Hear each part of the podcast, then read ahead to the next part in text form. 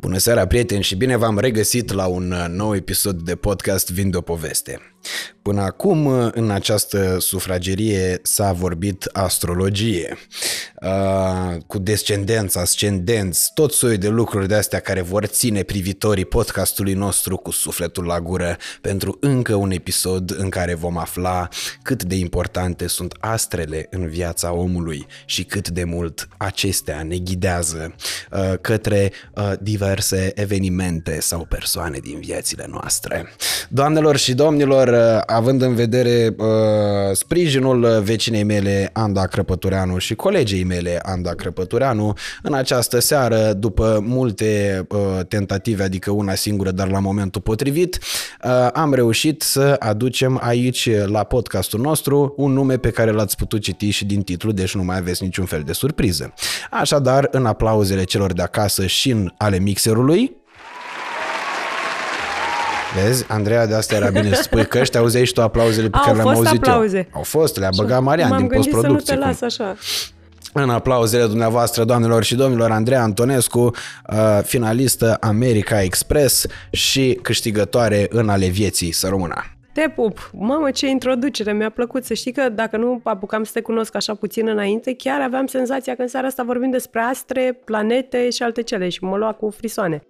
De ce te sperie Nu astea? mă sperie, dar uh, în general îmi place să las ca viitorul să fie o surpriză, dacă se poate. Și dacă îmi dai așa o informație, mi-o arunci, uh, mă las influențată de ea, știi? Ok. Mă gândesc mult de tot, oricum sunt genul de persoană care gândește mult, chiar dacă de cele mai multe ori nu demonstrează lucrul acesta, uh, dar uh, da, și am, am impresia că subconștientul este cel care transformă irealul în realitate și atunci mai bine unele informații să nu le știu, le iau așa cu pieptul deschis cum vin ele. Ok, ce răspuns tehnic. Tehnic? Nu. da, ești overthink, overthinker. Da, sunt, sunt. Gândesc și răzgândesc orice, orice situație de un milion de ori și mai mult decât atât uh, sunt zodia fecioarei. Deci, oricum aș da o... nu e bine. Întotdeauna trebuie să fie mai bine, întotdeauna trebuie să m- mă duc spre perfect, știi? Ceea ce e o mare greșeală, știu. Dar, uh, na, asta sunt, asta am fost 40 de ani, eu aș mai vrea niște schimbări, dar nu știu dacă or să vină. Odată cu ascendentul. Odată cu ascendentul, cu descendentul, cu cine vrea să vină. Deci, dacă Andreea ne-a povestit că ea are ascendentul în leu. Da, Eu așa pot mă spun fac. că leu asta e cea mai șmecheră zodie posibil. Zim, spunem niște Este, chestii, da, fa, zimile leu. doar pe alea bune, că fecioara are o grămadă nebune. Bă, nu, adică eu nu cred deloc în treaba asta cu zodiile, știi? Uh, nu, s- adică uh, nu cred că ghidează, cred că influențează oarecum, mai Da. ales la nivel de subconștient. Dacă tu, de exemplu, știi că, nu știu, zodia ta e o zodie echilibrată, cum e balanța, poate că vei fi uh, sau vei avea tendința de a fi mai echilibrat în anumite momente ale vieții, având în vedere uh, background-ul pe care l-ai tu în spate. Uh, cât s-a spus că, domnule, balanța, da, tu n-ai să ai probleme, tu sigur n-ai să ai datorii, n-ai să faci excese, uh, n-ai să fii prea supărat ori prea vesel. Uh, și atunci, tu știind chestia asta, cred că îți influențezi oarecum. La leu e la fel, e chestia asta cu a fi în centru atenției, Asta cu ești știu, cel da. mai ciumeg, ești cel mai da, în șmecher. lumina reflectoarelor, indiferent de orice, trebuie să fie acolo, da.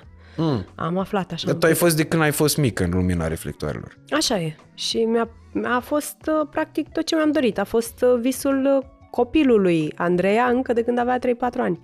Și mulțumesc lui Dumnezeu în fiecare secundă pentru faptul că jobul meu de zi cu zi a devenit de fapt uh, visul meu a devenit jobul meu de zi cu zi și n-am cum să nu apreciez lucrurile astea și îmi place de cele mai multe ori să mă întorc în timp și să-mi amintesc uh, cât de mult îmi doream să ajung unde sunt astăzi și tocmai de asta cred că apreciez la maximum tot ce mi se întâmplă. Cel puțin legat de, de partea profesională. Ok. Uh, Eu am uh, un episod pe acest canal și cu uh, cealaltă jumătate a, trupei mea? Andrei. Da. Uh, Cea mai longevivă și nu jumătatea mea. Nu mai știm care e jumătatea ta, că acum apare că Ea e cea Anda. mai... Nu Da, mai- da. nu mai știm Anda. exact este ce și se Anda, întâmplă. cum să nu? Uh, Și... Anda voi începe să o curtez în cel mai scurt timp. Mi-am asumat-o oficial. Sunt câțiva oameni care se uită aici la noi să te ții, Anduțule. Uh, și la capitolul jumătăți o să ajungem mai târziu pe parcursul Ajungem, acestui noi material. ajungem, noi. Uh, dar uh, legat de Andreea Bălan, uh, eu știu povestea din partea ei uh, a felului cum s-a format trupa Andrei și a, ce, a ceea ce însemna trupa Andrei la momentul respectiv, pentru că uh, voi cred că sunteți printre primele cazuri de uh, vârste foarte fragede în care ați cunoscut un succes fulminant și o notorietate teribilă într-o perioadă în care bă, lucrurile în societatea românească erau într-o schimbare bă, și într-o dinamică foarte uh, rapidă. Lumea nu prea înțelegea ce se întâmplă. Eu, spre exemplu, mi-aduc aminte cum uh, mergeam la niște rude cu părinții mei și bă, fetele încercau să imite formația Andrei. Așa. Că erau fetițe, exact. Că erau schemele alea cu părul, vă roteați capetele, așa. Da. Uh, niște lucruri care mi-au rămas impregnate în minte și care cred că au rămas impregnate în mintea tuturor românilor care au trăit în perioada respectivă. Adică numai dacă încă nu erai născut atunci și greu să te uiți la podcastul ăsta dacă nu erai născut în perioada respectivă că e bă, interzis sub bă, 18, uh, îți aduce aminte de ele, că erau, au marcat viețile bă, și memoriile noastre. Da, așa e. Perioada Andrei, de exemplu, pentru mine a fost una dintre cele mai frumoase perioade din viața mea. Repet, eu am început să cânt cu mult timp înainte. Acum o să mă dau și eu mare la tine în podcast și o să zic că primul meu uh, premiu mare l-am luat la Cântarea României. Ai auzit de Cântarea României? Da. Slavă cerului, că nu știam ce vârstă ai, voiam să aflu acum câți ani ai. 26, dar 26. n-am prins-o Nu, activă n-ai, n-ai, cântarea n-ai trăit României. vremurile alea, am înțeles. Dar da. Și atunci, uh, povestea mea e una destul de haioasă, aș zice. Tata era inginer, mama era învățătoare, tata era genul de persoană care niciodată nu și-ar fi dorit ca fica lui, singura lui fică, să devină cântăreață, pe simplu motiv că nu o să ajungă fica mea vreodată să-i bage X și Y bani în uh, sâni sau la chiloți, pentru că ăsta era statutul de cântăreață, cel puțin din punctul de vedere al uh, unui bărbat inginer cu matematica, iubitor al matematicii și tocmai de asta tata mă ghida foarte mult pe partea de matematică și de științe exacte. Uh, Mama fiind cea care mă fura de la școală, repet, până în perioada Andrei și cu care participam la, de fapt, care mă ducea să particip la tot felul de concursuri și festivaluri, pe care bineînțeles că le câștigam. Toată chestia asta se făcea așa um, împreună cu doamna învățătoare, care la fel n-avea voie să-i spună tatălui meu că am mai lipsit de la școală sau nu. Uh, dar mi-am dorit mult de tot să cânt. Și a fost, a fost destul de greu să-l conving pe tata că există și o altă categorie de uh, cântăreață și anume artistă. Ok. Știi? A, a fost destul de greu, dar a fost, uh, na, a fost frumos și a meritat. Și de acolo de unde el nu voia nici în ruptul capului să audă de acest domeniu de activitate, uh, a ajuns să fie managerul trupei Andrei, a ajuns să fie cel care îmi spune, bă, la, aveam deja 18 ani, bă, tu, eu fiind olimpică la matematică, plăcându-mi, foar, plăcându-mi foarte mult matematica, uh, voiam să merg mai departe la o facultate de, nu știu, cibernetică sau orice și mi-a zis, bă, tu ești cântăreață, ești artistă, toată lumea te știe, ăsta e drumul tău, hai să lăsăm matematica. Pentru mine a fost un șoc momentul ăla, dar da, cred că acesta a fost drumul vieții mele, cel puțin până în momentul de față. Tu câți ani aveai când s-a format Andrei? Nu mai știu, cred că 13-14 ani, ceva de genul ăsta. Ok. Și asta se întâmpla tot în cadrul unui concurs, dacă mi-aduc aminte bine povestea, nu? Nu, nu, nu era în cadrul unui concurs, a fost, uh, nu ți-a povestit Andreea? Mm. Avea blank în momentul ăla, nu? Ea, nu, nu, nu, nu glumesc. Ea are momente din perioada Andrei, cum și eu ulterior, am descoperit tot așa, vorbim foarte mult cu ea, uh, că am, uh, am blancuri legate de alte aspect, aspecte ale vieții noastre, știi? Okay. Um, era, e foarte simplu, eram micuțe amândouă, eram cred că cu un an sau doi înainte de a lansa trupa Andrei și singura televiziune, pe vremea aceea era TVR-ul, mm-hmm. existau câteva emisiuni de copii, cea mai importantă fiind Bada Banu, de asta ai auzit? Nu. Ba nu. Așa, era cea mai importantă. Tot, toți copiii se uitau la televizor în, la emisiunea asta și, bineînțeles, că am plecat cu tata din Galați uh, spre București cu trenul, normal. Uh, am ajuns uh, undeva, știi că în TVR, bine, tu ești tare, ca și mine, as, a, astăzi, dar uh, îți spun eu, până să ajungem să avem un nume, ăsta era procesul. Ajungeai la TVR și stăteai în N-aș numi o coșmelie, dă-mi un sinonim. Baracă. E mai rău, te rog frumos. mai am Cocioabă. prieteni în TVR. Nu, mai, mai, mai, mai spre pozitiv. Mai bine. O Hai să încercăm. Stai așa să mă gândesc. Clădirică. O anexă O anexă. gospodărească. O anexă. O anexă micuță. unde stăteam noi copilașii multe ore, foarte multe ore, că ajungeam cu toții pe la 7-8 dimineața și veneau să ne ia pe la 2-3 după amiaza, acolo înghesuiți cu toții. Ok. Și treceau vedete mari, n-are rost să dau nume, da, de ce să nu, nu dau nume, de fapt. Anca Țurcașiu, care era și prezentatoarea emisiunii, ba da, ba nu, trecea, se ridica bariera, exact cum se întâmplă și mie astăzi. Astăzi ajung la TVR, știi că dau din, fac, deschid multe paranteze, astăzi ajung Nu la e TVR, de nicio exemplu, problemă. Și mi se deschide bariera, știi, de către Cum domnul nu de te la întreabă security. jandarmul ăla? Nu mă Nu- întreabă, nu-ți cere nu mă buletinul? întreabă, nu îmi cere, îmi spune Eu am bună fost ziua. recent la TVR și n-au vrut să las pe Nenciu în TVR.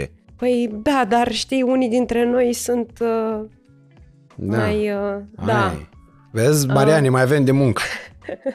Până se deschide, a- ăla e semnul succesului. Da. Atunci e realizarea supremă, când mergem la TVR și deschide la bariera. Da, bună ziua, și noi nu mai doamna spunem să Andreea. trăiți. da, și treceau uh, și, repet, și astăzi când ajung acolo și se ridică bari- doam- bă, doamna barieră, se ridică bariera și mă uit așa în stânga în, uh, cum am zis că am numit-o? Anexă. Anexă și mă gândesc oare ce copii sunt acolo care în câțiva ani, în 10 ani, în 15 ani vor deveni mari nume ale țării ăsteia. Și, și Mă rog, și eram acolo îngrămădită cu Andreea, așteptând deja de câteva ore, noi două nu ne cunoșteam, dar s-au recunoscut tații noștri. Că de fapt de aici a început pro- povestea. Eu nu știam asta. Păi îți spun eu că Andreea are blanc, multe blancuri ale. Și Ok. ea și recunoaște. De asta am și zis să ți-o povestesc eu, că mă gândeam că nu ți-a povestit-o, îmi pare rău, nu am apucat, având bebelină mică acasă, n-am apucat să văd, văd posca- podcastul cu ea, am văzut doar așa sporatic, Anduța mea, mi-a zis. Um, și tații noștri s-au recunoscut, ca să vezi ce înseamnă totuși universul ăsta și toate planetele și ei făcuseră facultatea împreună și făcuseră și armata împreună. Uh, Bineînțeles că noi două copii fiind, știi cum e cu copilașii, ei se împrietenesc foarte repede și dezinteresat. Uh, Ne-am împrietenit foarte repede, am mers, am făcut filmările în ziua respectivă, după care la câteva luni uh, tatăl meu a fost sunat de tatăl Andrei Bălan, uh, spunându-i că are o piesă pe care s-a gândit el că poate ar fi frumos să o cântăm împreună. Tot episodul ăsta este cu vreo 2 ani înainte de a, sala, de, a, de a fi ideea de trupă, de band în România. Știi? Mm. Uh, îți explic eu cum era pe vremea aia. Tata a fost de acord a- și atunci domnul Bălan a luat o casetă audio pe care a pus-o pe tren. Tatăl meu s-a dus la gară, a luat caseta, am băgat-o în casetofon și acolo era o lălăială la chitară. Înțelegi? Ok. Cu un text. Și piesa era asta, Aurezema de gard, cu o floare la soare, fără de rost o haimana, nu știi, nu? Nu? De? Ma- Cu asta să știi că doar cei mai adevărați fani Andrei o știu. Așa, bineînțeles, o știi tu? Eu ți-am zis că, Că trebuie să o ea cânti, e că la final jumătatea avem mea. karaoke. Așa, și am învățat melodia, uh, ne-am dus, uh, ne-am dus să o înregistrăm în București.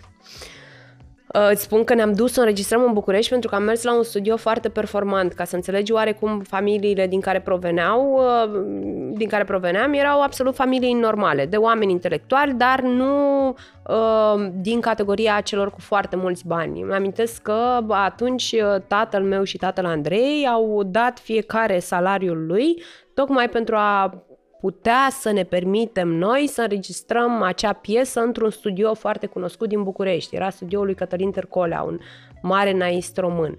Ok. Uh, am tras piesa, nu cred că ne-au primit nici măcar la Badaba, nu să o cântăm, adică eu nu am moment, nu, nu mi-amintesc, poate am și eu vreun blanc, dar nu mi-amintesc să fi cântat piesa aia cu Andreea. După care, um, cred că la vreun an sau doi s-au lansat Genius, uh, t-shirt. Genius, cântă da. la mare. Dis, a, asta o știi, Andrei, Da, nu cum? știi. Păi stai Bagă că repede și la ceva, Andrei Andrei. știu alea importante. Lasă-mă papa la mare, vreau distracție și Bravo, soare. îmi place. Și mai am, moșule, ce tânăr ești. Deci eu am un prieten care a bă, redefinit conceptul de nostalgia. El a fost înaintea tuturor ăstora de fac festivaluri acum. Uh, Că omul avea niște nostalgii de când era el micuț și mergea cu Dacia la mare. Da, toți mergeam cu, părinții. Dacia la mare. Da, și el de fiecare dată ajunsesem prin liceu când mai se mai matrafoxa, la facultate, când se mai îmbăta, uh, deodată începea și punea piese de astea. Începea cu Asia, dăm nopțile înapoi, după aia trecea prin Andrei, Genius, uh, Trei mai erau... sud-est, Animal League. Exact, toată perioada respectivă. Da. Uh, aia cu uh, La stânga femei, te uiți fără să vrei. Uh, Body and Body Soul. and Soul, așa, Body da. and Soul Da, și da, așa da, mai da. departe. Deci eu sunt la curent, sunt în temă cu uh, formația Andrei, pentru că de ani de zile fiecare șpriț al meu uh, conține melodii din trupa Andrei. Bun, a, mă, mă bucur, ce să zic. Măcar tu, a, știi, apropo de, de chestia asta, că toată lumea, sau toată lumea, noi eram obișnuite și suntem obișnuite ca oamenii să reacționeze frumos la vederea noastră și să ne spună că sunt cam aceleași trei replici, știi? Ori am crescut cu piesele voastre, ori sunteți idolii copilăriei mele, ori vă iubesc de când erați mici. Uh, o singură dată să știi că ni s-a întâmplat să, fim, să avem un concert la Radio Vacanța, știi? Când se făceau Ăla de pe concertele... litoral? Da. Ok, știi? da. Mă, mă- vreau să-mi dau seama de unde să pornesc discuția cu tine ca să fi trăit Băi, și eu tu am în timpul lucruri- vremurilor noastre. Am de lucruri un- pe care nu le-am trăit, dar mi, le- mi s-au, mi-au fost povestite. Ți-au fost, da, bun. Erau, erau niște concerte mari care se făceau la Radio Vacanța în, la mare și mm, cel puțin când cântam noi două se aduna o mare masă de oameni, mare masă. Și la un moment dat îmi amintesc că am avut un șoc pentru că a venit un domn la mine, să eram micuță, el era dacă eu îl vedeam domn, habar n-am, eu aveam vreo 15-16 ani, el probabil că avea vreo 20 ceva și mi-a zis că eu nu vă suport. M-am uitat așa, era prima oară când aveam un impact de genul ăsta, știi, cu cineva și mai ales cu un bărbat. Și am întrebat de ce. Pentru că în fiecare dimineață în armată mă trezeau cu liberă la mare și nu vă mai suport, nu vreau să mai aud de voi. Păi bine, dar tu ai venit la concertul nostru, nu te-a chemat nimeni, cu- nu vă suport, de asta am venit să vă spun că eu de fapt nu vă înghit și mi-amintesc de domnul ăla așa cum știi? Deci Am rămas așa- fenomenul de hate exista de bă, foarte mult timp. Era, era, da, da, da. Dar din păcate e în Numai că atunci natura vezi- noastră, umană, din păcate, repet. Vezi cât efort era nevoie să depui ca să poți să arunci un hate? Acum e foarte simplu. Am deschis Instagram-ul, intru acolo la mesaj, caut, caut Andrei Antonescu și scriu nu te suport, pac. Da, și eu am o Ăla a întrebare. venit la da, mare da, special da, pentru da, asta. Da. Și eu am o întrebare. Ce trebuie să fie în capul tău ca să deschizi telefonul sau, mă rog, desktop-ul, să te pui să dai search Andrei Antonescu și să dai un mesaj de hate? Îți spun sincer că m-am întrebat chestia asta de multe ori. Bineînțeles că și eu am afinități și oameni pe care cu care aș considera că nu sunt neapărat pe aceeași lungime de undă. Dar jur că niciodată în viața mea n-am făcut chestia asta, să stau, să scriu unui om un mesaj de rău. Mhm. Da, mă rog, na. Și uh, întorcându-ne la uh, perioada în care uh, Așa, deci ați a tras murit piesa, piesa, la... Bărez de Ma de Gard înainte să se nască pentru că vorba aceea nu erau trupele la modă, iar ulterior, după ce erau deja într-un succes mare cei de la 3 Sud-Est, Genius, cred că m, pe aici era industria muzicală. A primit din nou um, tata un telefon de la domnul Bălan um, să-i spună că el mai are o piesă pentru noi, dar n-are neapărat un text. Același episod că era o distanță mică, nu exista internet, nu exista nici măcar Mirc pe vremea aia, ca să înțelegi. Du-te la gară, pune caseta, vino, du-te la gară, ia caseta, dă play în casetofon și era nevoie de un text. M-am pus eu repede să scriu textul și uite așa s-a născut prima piesă a Andrei care se numește La întâlnire. Ok. Uh, piesă care a fost semnată de o mare casă de discuri și pe vremea aceea, Cat Music, întâmplarea drăguță a fost, uh, asta nici nu cred că am povestit-o. Uh, tații noștri, noi fiind minore, tații noștri au plecat în București, eu din Galați, Andreea din Ploiești, s-au întâlnit în București cu Dan Popi pentru a semna contractul uh, pentru piesa aceasta a noastră, era iarnă, era frig. Uh, și în momentul în care tata s-a întors în Galați, bucuros că a semnat un contract cu o casă de discuri, uh, a rămas înzăpezit undeva la 72 de ore. Pe vremea aia, repet, nu erau telefoane mobile, nu, el nu avea nici mâncare, nu mai avea nici combustibil, pentru că undeva la, nu mai știu, era pe drumul vechi spre Galați, nu mai știu cum se numește localitatea. Și atunci Păi, a venit tata acasă. Nenciu, că el a rămas recent pe drumul ăla înzăpezit. Așa, da, super, dar măcar în ziua de azi mai ai un telefon, mai ai o conexiune, tu îți dai seama, eu copil fiind acasă cu mama și cu fratele meu, ne mai aflând nimic de tatăl meu, știind că țara este înzăpezită și așa, am avut ceva emoții. Iar data când a ajuns acasă, mi-a zis, băi, voi să ajungeți mari, voi să ajungeți foarte mari. Îți dai seama, Radu, un copil care își dorea într-adevăr mai mult decât orice să cânte pe lumea asta, n-ar fi visat vreodată că noi două vom ajunge atât de mari. Um, s-a băgat piesa pe o compilație care se, nume, se numea Petrecerea, compilație pe care mm, s-au mai auzit piese, cel puțin de debut, ale Valahia, Vank. Practic a fost o, a fost o compilație cu uh, trupe um, pe care le auzi și în ziua de astăzi. Mm-hmm. Și foarte fain a fost episodul cu primul nostru concert, știi? Um, tata a primit un telefon uh, spunând că persoana respectivă își dorește la, o, la un eveniment, la o sală, sala polivalentă din Târgoviște, trupa Andrei. A aruncat o sumă infimă, suma fiind cea pe care cei doi tați au considerat-o și anume cheltuielile noastre pentru piesa înregistrată, că a fost fix aceeași chestie ca și la prima piesă, știi? Replasarea la București Studio și așa, practic, ăștia au fost primii bani luați de trupa Andrei, dacă vreți să știți.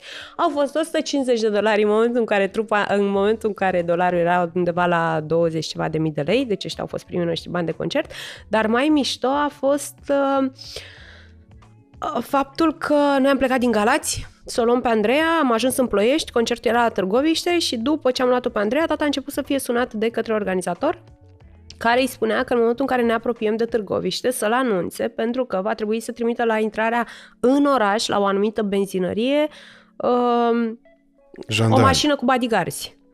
În momentul în care tata a început și să zâmbească și a zis, e clar, bălan, ne luăm țeapă, că așa se, nu știu dacă în ziua de azi, cred că tot țeapă se numește, că dacă mm-hmm. nu, eu sunt pe vechi și tot pe alea vechi le țin. Uh, ne-am luat o țeapă, dar nu e nicio problemă, că vorba aceea s-au mai văzut și fetele, au mai povestit și ele, au mai râs.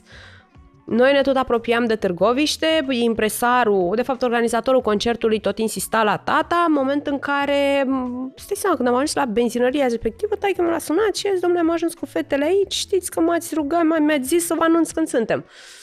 Și în momentul ăla a trimis, uh, a trimis două mașini de bodyguards care ne-au preluat și ne-au dus undeva la sala polivalentă din Târgoviște, unde erau la ieșire foarte mulți oameni care au început să bată cu pumnii în mașina noastră. Uh, tații erau în față, noi două eram în spate, toată lumea zbiera Andrei, iar eu mă uitam la Andreea și Andreea se uita la, noi, la mine și ne curgeau lacrimile și nu dădeam seama despre ce e vorba am intrat în sală, noi fiind conștiente că avem fix două piese, la întâlnire și uh, Rezema de Gard, piesă pe care o înregistrasem cu două zile înainte. Vreau să spun că am cântat piesele astea două, cred că de vreo cinci ori pe fiecare, că nu aveau fetele alte piese. Uh, șocul a fost în momentul în care noi am intrat în scenă pentru că sala era full, toată lumea a început să cânte mai tare decât... Noi nu mai auzeam nici măcar negativul, nu mai auzeam voci, nu mai auzeam absolut nimic, sala cânta mai tare decât noi. Și stăteam acolo cu microfoanele, știam că nu avem voie să greșim sincroanele, că ne omorau tații, înțelegi? Și cam ăla a fost prim, cam ăla a fost debutul la Andrei. Restul E o poveste pe care o cunoaște toată lumea. Ăla a fost primul episod, cel mai emoționant episod pe care, ghișe, colega mea nu și-l amintește. Chiar am zis că sigur nu vin eu aici cu altceva.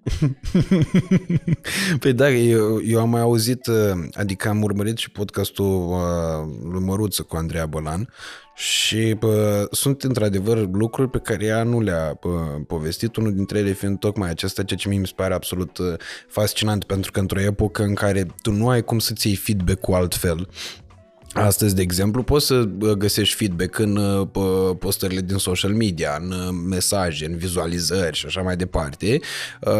În perioada respectivă, tu nu-l vedeai decât în momentul în care aveai contactul direct cu publicul, cu ascultătorul. Corect. Și când vezi o treabă de genul ăsta, imaginez că șocul este absolut imens. Da, imaginează tu, de exemplu, acum, noi facem podcastul ăsta, tu oricum ești renumit în România, lumea te știe ca fiind un băiat smart, te știe ca fiind un băiat glumeț, adică m- sunt niște lucruri. Și gândește-te să te iau eu efectiv, să mergem mâine, să-ți spun, auzi, țivul, că vezi că mâine mergem în Vegas, că ai un, uh, ai acolo 10 minute ale tale în incinta nu știu cărui casino, într-o sală din asta unde înainte cântă, nu știu, Celine Dion. Ok. Și tu să ajungi acolo și să vezi că toată lumea aia de acolo te aclamă, țipă numele tău și te vede ca pe Dumnezeu. Cum ar fi? Acum ar fi imposibil, pentru că eu Acum știi că e imposibil să se întâmple asta. aș să ajungi acolo, știi? nu, n-am uh, da, da, vezi, de astea. tu zici că este imposibil, dar eu de multe ori m-am gândit la... Uh, vezi tu cum e cu visurile astea și acum nu vreau neapărat să schimbăm registru. Dar eram un copil și îmi doream al naibii de tare. Era singurul lucru pe care mi-l doream să, să cânt și muzica mea să fie ascultată așa cum ascultam eu piese în... Uh, la terase să mm-hmm. spunem. Fiind un copil, visam foarte mult la chestia asta și nu îmi puneam opreliști, nu aveam gândurile negative, nu stăteam să mă gândesc, da, dacă, a, păi nu, că nu pot să fac chestia asta pentru că știi că sigur o să vină ăla și ăla, de fapt. Știi, neavând practic un trecut din ăsta care să te, și mai ales în special distrugător de visuri, eu am crezut cu, cu ardoare în visul meu. Și Andreea la fel, că și ea cânta, n-a debutat nici ea odată cu trupa Andrei, știi? Și probabil că de asta am reușit. Eh, sigur, categoric. Bine, aici e vorba de niște, eh, despre niște limite și bă, limitele respective o să bă, le pomenim într-un alt capitol din viața ta uh, care urmește cât de curând, și anume plecarea în America, uh, pentru că eu am două surprize pentru tine. Aoleu, cine este de pe acolo? Deci, prima și prima dată, dacă este uiți pe ușă acolo pe poarta surprizelor... Așa, da, intră uh, Andreea Marin. nu intră nimeni. Așa. Sperăm că nu Ați încuiat, mă, băieți? Uh, eu sunt într-o perioadă a vieții mele foarte haosată, nu știu dacă uh, Nencio Bine ai venit în clubul meu! Întoarcă bețile astea din parfum, dar să știi că ele miros foarte mișto. Nu știu dacă ai sesizat sau dacă n-ai sesizat. E un parfum de cameră foarte șmecher, foarte se numește tare, Loherber. sunt nebunite după așa ceva. Și uite că tocmai de asta avem și pentru tine. Ce Unul... drăguț, mulțumesc. Acum urmează niște întrebări mai nasoale sau ce? Nu, nu, nu, nu, nu. Alea urma oricum. uh, ah, e... ce tare. Jur, chiar sunt nebunită după așa ceva, pe cuvânt. Uite, chiar a venit Anda la mine acum. A, și e cu Amber. Fix e exact mie, aroma jur. de aici, numai că na, nu e cantitatea da. de aici, că ne-am imaginat că tu nu locuiești într-o hală și atunci de asta... Da, am și eu ceva de genul ăsta mai mare. Serios? Da. Deci ești pasionat de bă, sunt nevo- cantități? Sunt, sunt, da, pentru că întotdeauna mărimea contează. Ok. Asta e titlul la podcastul ăsta. Așa e. Dar așa e, întotdeauna mi-au plăcut mașinile mari, întotdeauna mi-au plăcut lucrurile mari, pentru că vorba aceea, mă vezi, sunt mică, am 1,57, am 40 și câte kilograme avea acum? 45 maxim. E normal că trebuie să compensez într-un fel și atunci compensez prin tot ce mare. Ok. da. Ok. Uh, deci, uh, ca să se uh, menționeze în scriptură, uh, prietenii noștri de la Neoteric Lifestyle... Dar să știi că pe mine nu mă deranjează nici dacă plec cu aia, chiar dacă e un pic începută. Păi nu, că e un că pic mai mult începută. Știu... E începută de vreo 3 luni. Dar să știi că am, uh, am împuțit trei case cu ea. Adică asta mai întâi la ei mei da. și acum mai miroase. Dacă, deci a stat de Crăciun la ei mei acasă la Iași, dacă intri acum, miroase a neoteric de ăsta, Loherber Milano. Sunt nebunit cu așa ceva jos. Și la mine în bă, apartamentul de reședință asemenea, în ciuda consumului de țigări, miroase în continuare frumos. Asta e, toți suntem viciați. Iar aici va mirosi frumos pentru eternitate, doamnelor și domnilor, la cât a stat parfumul ăsta aici, parfumuri pe care le găsiți și voi pe site-ul celor de la Neoteric Lifestyle, link în descriere. Uh, și a doua surpriză pe care o am eu pentru tine e uh, faptul Aoleu, am luat că... telefonul, sigur nu primez un telefon cadou, deci mă iau emoțiile. Uh, nu, și nici nu cred că îți dorești să primești asta, că ăsta e trei generații în urmă. Adică e, Nu mă pricep eu la e telefon de Face om care poze într-adevăr bune. a ajuns șmecher, că nu-l mai interesează lucrurile astea. Uh, am în telefonul meu o poză cu tine, știi? Aoleu, ce poză, zim ce vârstă aveam întâi. Deci uh, pot să zic ce vârstă aveam eu. Că e poză de de acum patru ani, fix ah, patru ani. perfect, da, da, e ok, acum patru ani, da, Și e e ok. fix de când te întorsesei din America. Da, Eram într-o... Eu lucram la Pro FM în perioada aia, dar deja eram... uh, Știam că o să facem moldoveni la canal și că o să mă mut la un alt post de radio și trebuia să învăț butoane.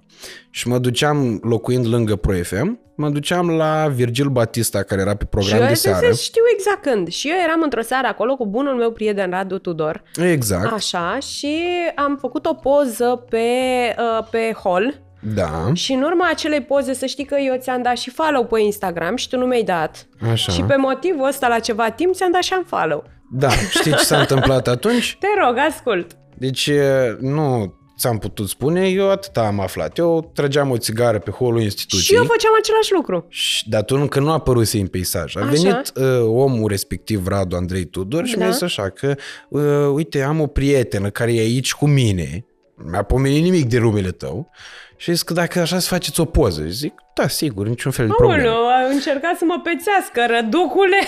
Am ajuns acolo să fac poza, Așa. după care ajung acasă, două, trei ore mai târziu, și două, trei litri de bere mai târziu consumate. Așa. Și am văzut o notificare. Andrei Antonescu te-a etichetat în postarea ei. Ai, eu te-am Ce etichetat. treaba meu cu Andrei Antonescu? Ești nebun la cap? Uh, era înainte de relansarea trupei Andrei. Așa. Și deodată am văzut poza respectivă. Zic că du-te, frate, eu am făcut poză cu Andrei Antonescu și nu știam. și asta e poza. Mariane, o bagi la montaj. Da, deci nu cred ce o față. Ce, așa, ceva nu senzațional. cred că nu vede mama la distanță. Dar eu nu înțeleg de ce a zis el că vrea... Deci el nu mi-a spus absolut nimic despre numele tău în momentul ăla. Și- Da. Și el mi-a zis mie să fac o poză cu tine, că ești faimos. Eu nu Începeam prea să am fiu chestii, faimos. da, eu nu prea am chestii de astea, mai ales că am lipsit o perioadă lungă din țară. Uh, îți dai seama că mm, nu prea știam ce oameni s-au mai lansat, în ce domenii, nici măcar artiști. Erau doi, trei artiști despre care auzisem cât timp am fost în America.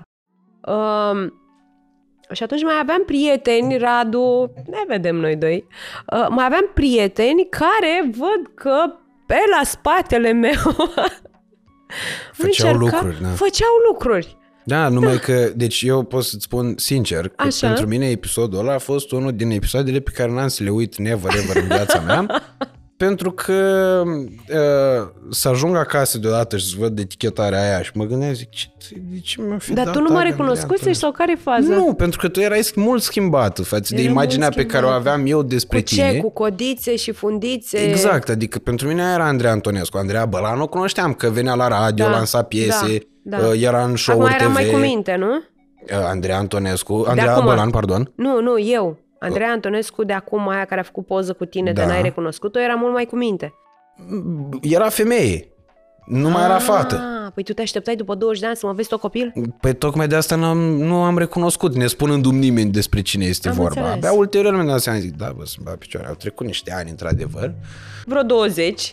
Și după aia am aflat povestea pe care Da. uh, o știu foarte vag și cred că n-ai povestit-o nicăieri uh, Eu în mă iau uh, emoții. detaliu. Am mai și luat o gură de vin. Zi. Despre... N-ai băut suficient. Păi nu, nu de beau. asta încă n-am ajuns la întrebările grele.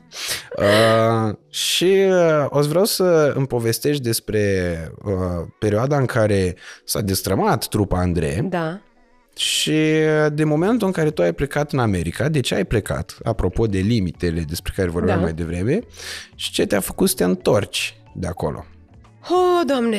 Uh, deci prima întrebare era, îmi place că și tu Când s-a vorbești la destrămat fel de trupa mult ca Andrei. și mine și tu deschizi la fel de multe paranteze ca și mine.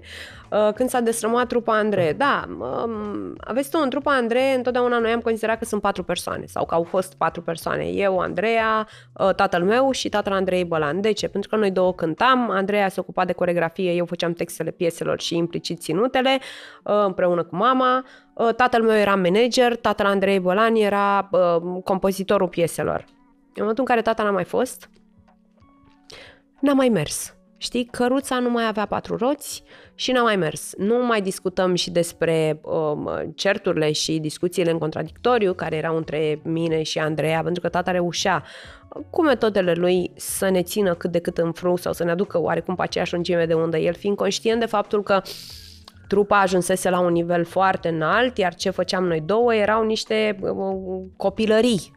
Dar uh, nemai fiind el printre noi, uh, trupa s-a și destrămat. Pentru că, dincolo de manager, el știa foarte bine să și managerieze relația dintre noi, să gestioneze relația dintre noi două, astfel încât să mergem mai departe măcar pe scenă. Și atunci trupa Andrei s-a terminat, eu am debutat în cariera solo, am avut vreo două discuri de aur, um, dar a urmat o perioadă foarte grea pentru mine pentru că a murit tatăl uh, meu.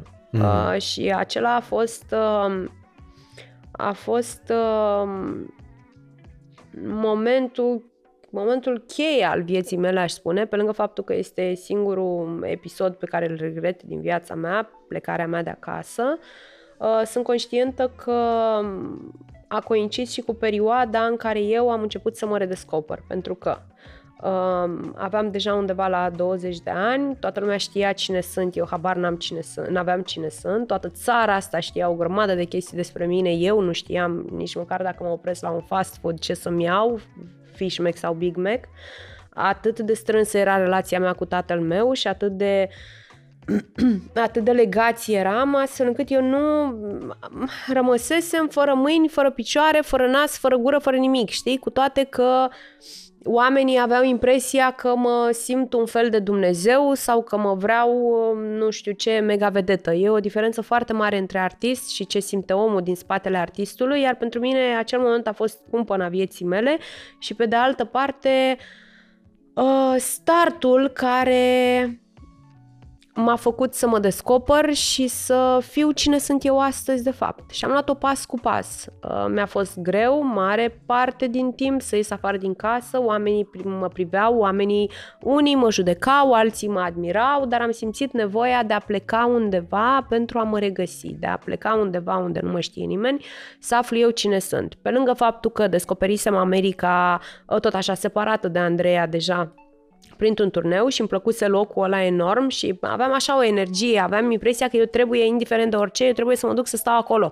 Era de, le, de la sine înțeles că dacă ajung să mă mut în America, nu sunt persoana publică de aici. Dar mi-am asumat chestia asta și am zis că vreau un stil de viață a unui om normal um, pentru a vedea ce vreau eu de fapt de la viață. Uh, dacă a cânta era de fapt visul meu sau era un vis pe care mi l-au um,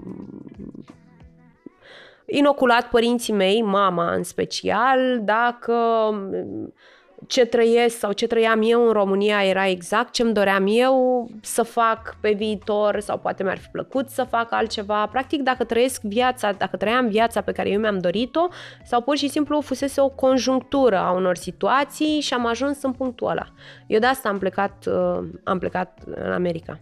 Pe bun, și deci tu în momentul plecării, decizia n-ai luat-o uh, în, de a continua în direcția carierei muzicale, sub nu? Sub nicio formă, sub nicio formă n-am plecat în America să bă, trăiesc visul american. Nu, am plecat în America pentru că mi-am dorit să locuiesc Repet, mi-a plăcut mult America pentru că avusesem un turneu acolo și m-am îndrăgostit de mai toate statele, uh, dar am plecat acolo tocmai pentru că voiam să văd ce înseamnă să fii un om normal, după care nu-și rup oamenii gâtul pe stradă și ce înseamnă să trăiești efectiv normal, fără a avea presiunea aia, fără a presiune, că vezi tu în momentul ăla cred că o consideram presiune pentru că eu treceam printr-o perioadă foarte grea provocată de, moartea tatălui meu și atunci uh, faptul că trebuia, ieșeam pe stradă și oamenii îmi zâmbeau și automat le zâmbeam și eu pentru că așa era normal, vezi, mă loveam de situația aia că nu mai făceam ce simțeam.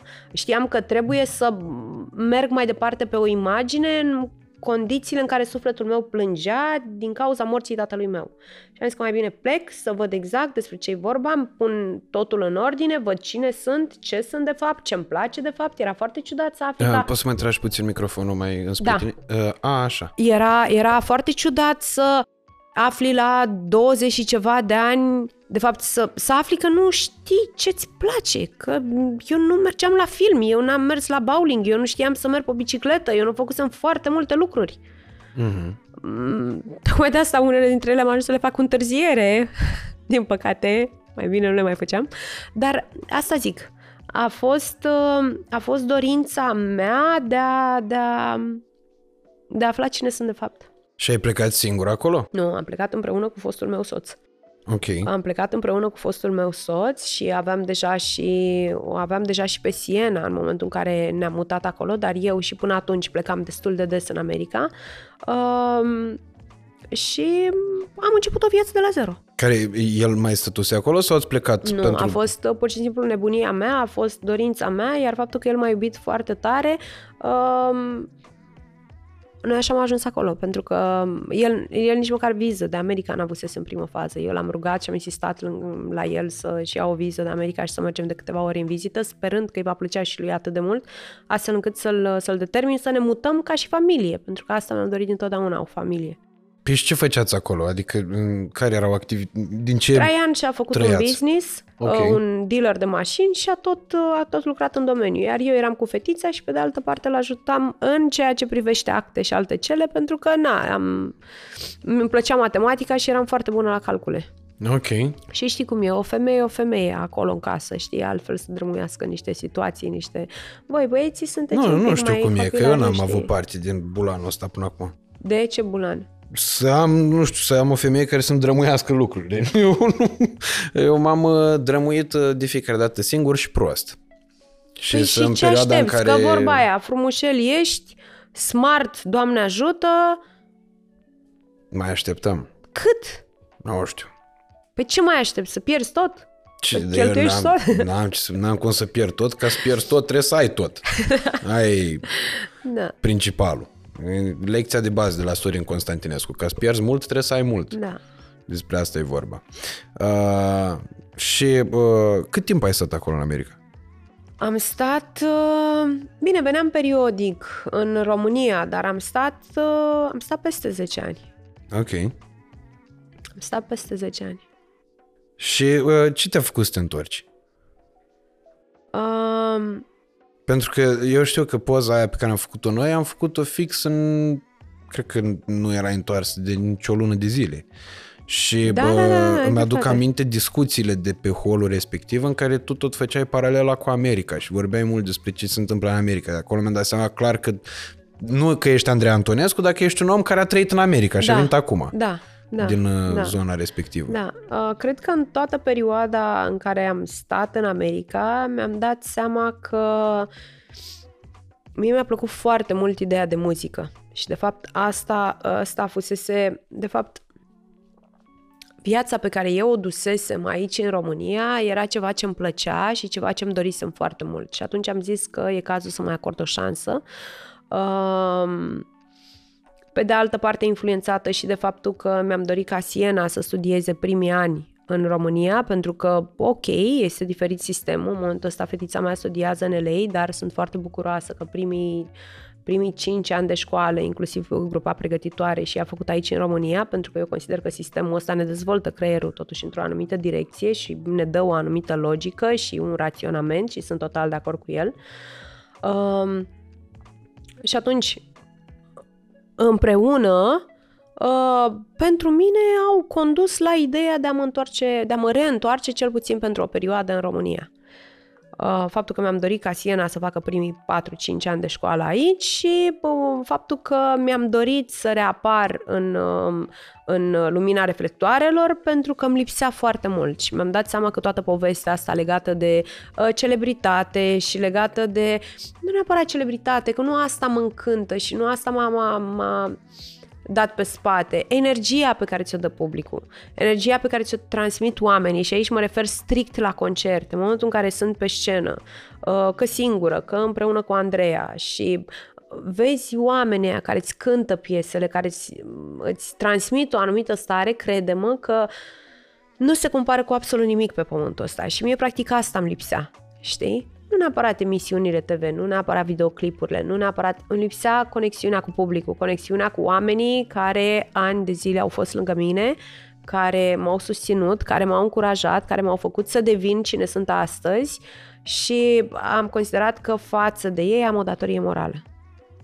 Dar tu în toată perioada în care ai fost în America țineai legătura cu Andreea, nu? Uh, eu am ținut legătura cu Andreea și reciproca valabilă atunci când nouă ne-a fost greu. De fiecare dată când nouă ne era bine, noi nu țineam legătura. Ok. Pentru că nu țineam legătura. Dar dacă treceam prin momente grele, eu sau ea, cealaltă era primă, clar, de departe, prima persoană pe care, pe care care era contactată. Mm. Legătura asta dintre noi două la greu a fost uh, din totdeauna. Tocmai de asta am și concluzionat. Eu și Andreea nu suntem persoane care să stea toată ziua la o cafea sau care, pe care să le fi văzut toată ziua la sucuri sau la... Dar când a fost greu, acolo am fost. Până la 3, 4, 5, 7 dimineața, cu nopți plânse, cu suflet distrus, cu mușcat din pereți și întins pe jos pe gresie. Am, Asta e deja, de fapt, relația dintre noi două. Ok. Și cine a venit cu ideea de a reface Andrei? Oh, colega mea, Andreea Bolan. Hai să-ți povestesc cum. Era în aceeași perioadă în care eu mă întorsesem în țară, eram, uite să vezi prietenul meu Radu Tudor ce face. Mă întorsesem în țară și am aflat că Andreea urmează să nască de la Radu. Radu mi-a zis că nu știam. Mm. Um, și bineînțeles că am aflat și de nefericitul moment, cum că era să-și piardă viața în urma nașterii clăriței. Bineînțeles că n-am stat pe gânduri, în secunda 2 m-am dus, deși noi nu mai vorbisem de ani de zile, m-am dus la ea la spital, era internată la uh, terapie intensivă, nu mi s-a permis să intru la ea în salon, dar mi s-a permis să merg acolo pe etaj, unde am lăsat un buchet de flori. Repet, noi nu mai vorbisem de câțiva ani și am senzația că eram și certate, că de asta nu vorbisem, dar nu mai știu motivul pentru care ne certasem iar. Cert e că atunci am realizat că a fost practic pentru prima oară în viața mea când, dincolo de orgoliu, aș fi putut pierde un om foarte important, uh, care n-ar fi avut habar vreo secundă cât de mult înseamnă pentru mine, exact cum s-a întâmplat și cu tatăl meu. Și povestea cu tatăl meu a fost exact la fel, din cauza unor ambiții și a, și a unor orgolii prostești. Uh, și atunci am zis, eu nu mai trec a doua oară prin povestea asta, pentru că făcusem patru ani de terapie în urma pierderii tatălui meu. Am zis, indiferent de orice, eu acolo mă duc la Andreea, să fiu acolo lângă ea, eu vreau să aflu despre ce este vorba, să vorbesc cu medicii, să mi se explice care este situația. Uh, mi s-a zis că e în afara oricărui pericol, m-am liniștit, dar în noaptea aceea eu a trebuit să plec în Galați. N-am putut să mă aștept până a doua zi de dimineață pentru că în Galați mi era fetița, știi? Uh-huh. Ajunsă la Galați după câteva ore, primesc un telefon de la Andreea Bălan. Repet, eu nu mai știu motivul pentru care noi două eram certate, pe certate, eram certate în perioada aceea, dar uh, cert e că eu eram în pat cu fetița mea și o adormeam și am deschis telefonul și am zis, Andreea, vezi că ești pe speaker și te aude Siena. Eu gândindu-mă că cine știe ce în ce mod va debuta această discuție a noastră după ani de zile. Iar Andreea mi-a zis, auzi, tu ai fost la spital la mine? Zic, da, ești bine? Da, vreau să refacem Andrei. Și era 9 și jumătate seara, eu fusesem la ea cu 3 ore jumate, 4 ore înainte și zic, dar nu vrei tu să vorbim despre asta mâine dimineață, că vorba aceea era să mori cu câteva ore, adică poate că ai alte lucruri pe care ai vrea să mi le zici sau poate ar fi alte lucruri mai importante. Păi nu, nu, nu, noi trebuie să le facem, Andrei. Zic, ce vrei tu? Cum să nu? Orice, vrei luna de pe cer, eu mă duc ți-o aduc. Repet, pe motiv că mi-am... Îmi înțelegi um, starea. Mm-hmm. Și am zis, da, bine, refacem Andrei, dar cum refacem Andrei? Și bineînțeles că, de asta zic, în momentul în care e ca lucrurile să se alinieze și să meargă într-o anumită direcție, universul ți le pune pe tavă, efectiv rămâi martor la propria poveste Uh, bineînțeles că a apărut și o piesă de nicăieri, bineînțeles că ne-a fost dat uh, piesa Reset la inimă pe care am înregistrat-o, a revenit Andrei și restul știi. Da, restul am fost și o martor conștient, adică pot să-mi aduc aminte că sunt ultimii ani uh, și într-adevăr relansarea voastră a fost una spectaculoasă. A pentru fost că frumos, da. A fost acolo, n-am ajuns la evenimentul ăla, că deja nu mai mergeam la evenimente cu piscina, acolo l-am văzut pe Insta Story. La ceva m, cu piscina ați făcut, Da, da, da. da. Uh, foarte frumos Da, a fost și frumos. impactul uh, asupra publicului a fost foarte mișto A fost, pentru da. că e- deja era curentul ăla cu nostalgia, deja lumea asculta mult uh, muzică din perioada anilor 2000 și uh, ați venit la fix într-un moment în care publicul avea nevoie de treaba asta. A venit Radu la fix și, pe de altă parte, uh, repet, cred că așa a fost să fie, pentru că în perioada aia, de-a lungul timpului, vezi tu, indiferent că era vorba de mine sau era vorba de Andreea, de fiecare dată când uh, apăream undeva sau aveam un interviu sau era o singură întrebare pe buzele tuturor. Când refaceți Andrei?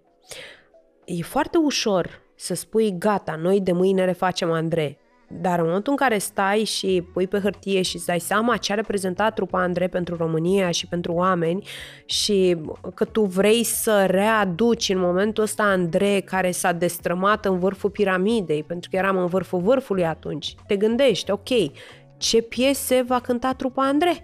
Pentru că oamenii, pe de-o parte, pe de-o parte își doresc să ne regăsească în perioada respectivă, dar timpurile au trecut, au trecut deja 20 și ceva de ani, deci va trebui făcut ceva, o combinație între o nostalgie de atunci și nowadays, la fel ținutele, uh, ok, că eram cu fuste scurte și decoltate, dar totuși astăzi mai suntem și mame, știi ce zic? Noi ca persoane ne-am schimbat și am evoluat. Uh, avem o altă viziune asupra lucrurilor, deci ei, nu ținea doar de mine și de Andreea și de ego-urile noastre să le facem trupa Andrei. În momentul în care tu ai văzut acel eveniment uh, de la ambasador, cred, uh, a fost foarte multă muncă. Extrem de multă muncă și multe minți care au stat și au pus pe hârtie efectiv direcțiile pe care să mergem și exact ce să facem pentru că riscam cu o piesă nouă sau cu un vis de-al nostru sau o dorință de-a noastră de a readuce trupa Andrei în actualitate, riscam să pierdem tot ce am construit acum 20 de ani. Iar noi, în perioada aia, chiar eram regine. Și nu-mi plac mie apelativele astea și nu, nu sunt o persoană foarte modestă. Dar asta e realitatea. Oamenii ne iubeau enorm și oamenii se regăseau în noi, oamenii trăiau povestea noastră și atunci presiunea era una foarte mare, pentru că riscai să distrugi totul într-o fracțiune de secundă. Mm-hmm. Înainte să intrăm în scenă, mi-am și acum îți dai seama, și eu și Andreea cu tone de concerte avute și împreună și separat. Mă refer la momentul debutului, re... Revenire. revenirii trupei Andrei.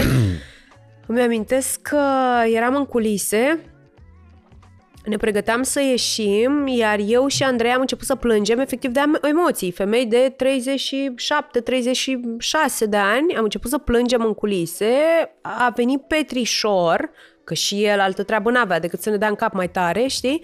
Și a zis, păi, voi nu vă dați seama, visul copilăriei mele s-a împlinit, eu astăzi dansez pentru trupa Andrei.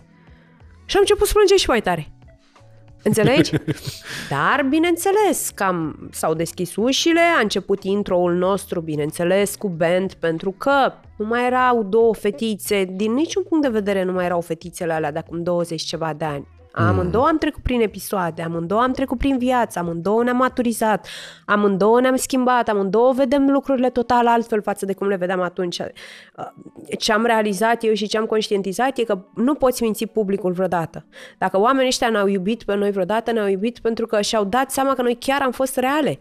Și noi alea eram și pe scenă și în viața de zi cu zi. Mm-hmm. Înțelegi? Dacă vrei să vinzi un produs, oamenii simt dacă e un fake și nu merge. Nu poți, pă- poți păcăli orice, nu păcălești publicul în ziua, nici în ziua de azi și nici acum 20 ceva de ani.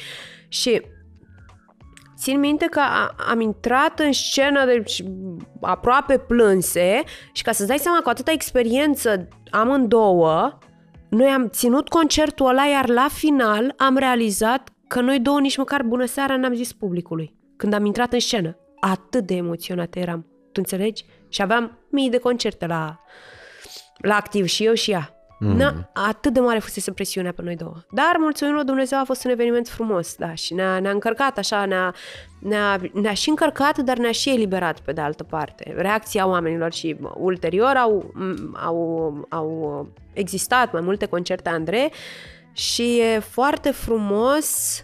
Uh, acum 20 ceva de ani aveam copii în public, iar acum avem adulții și oamenii maturi în public, iar asta ne place la maximum. Dar în continuare debutăm toate concertele cu lacrimi în ochi și asta strict datorită reacției oamenilor.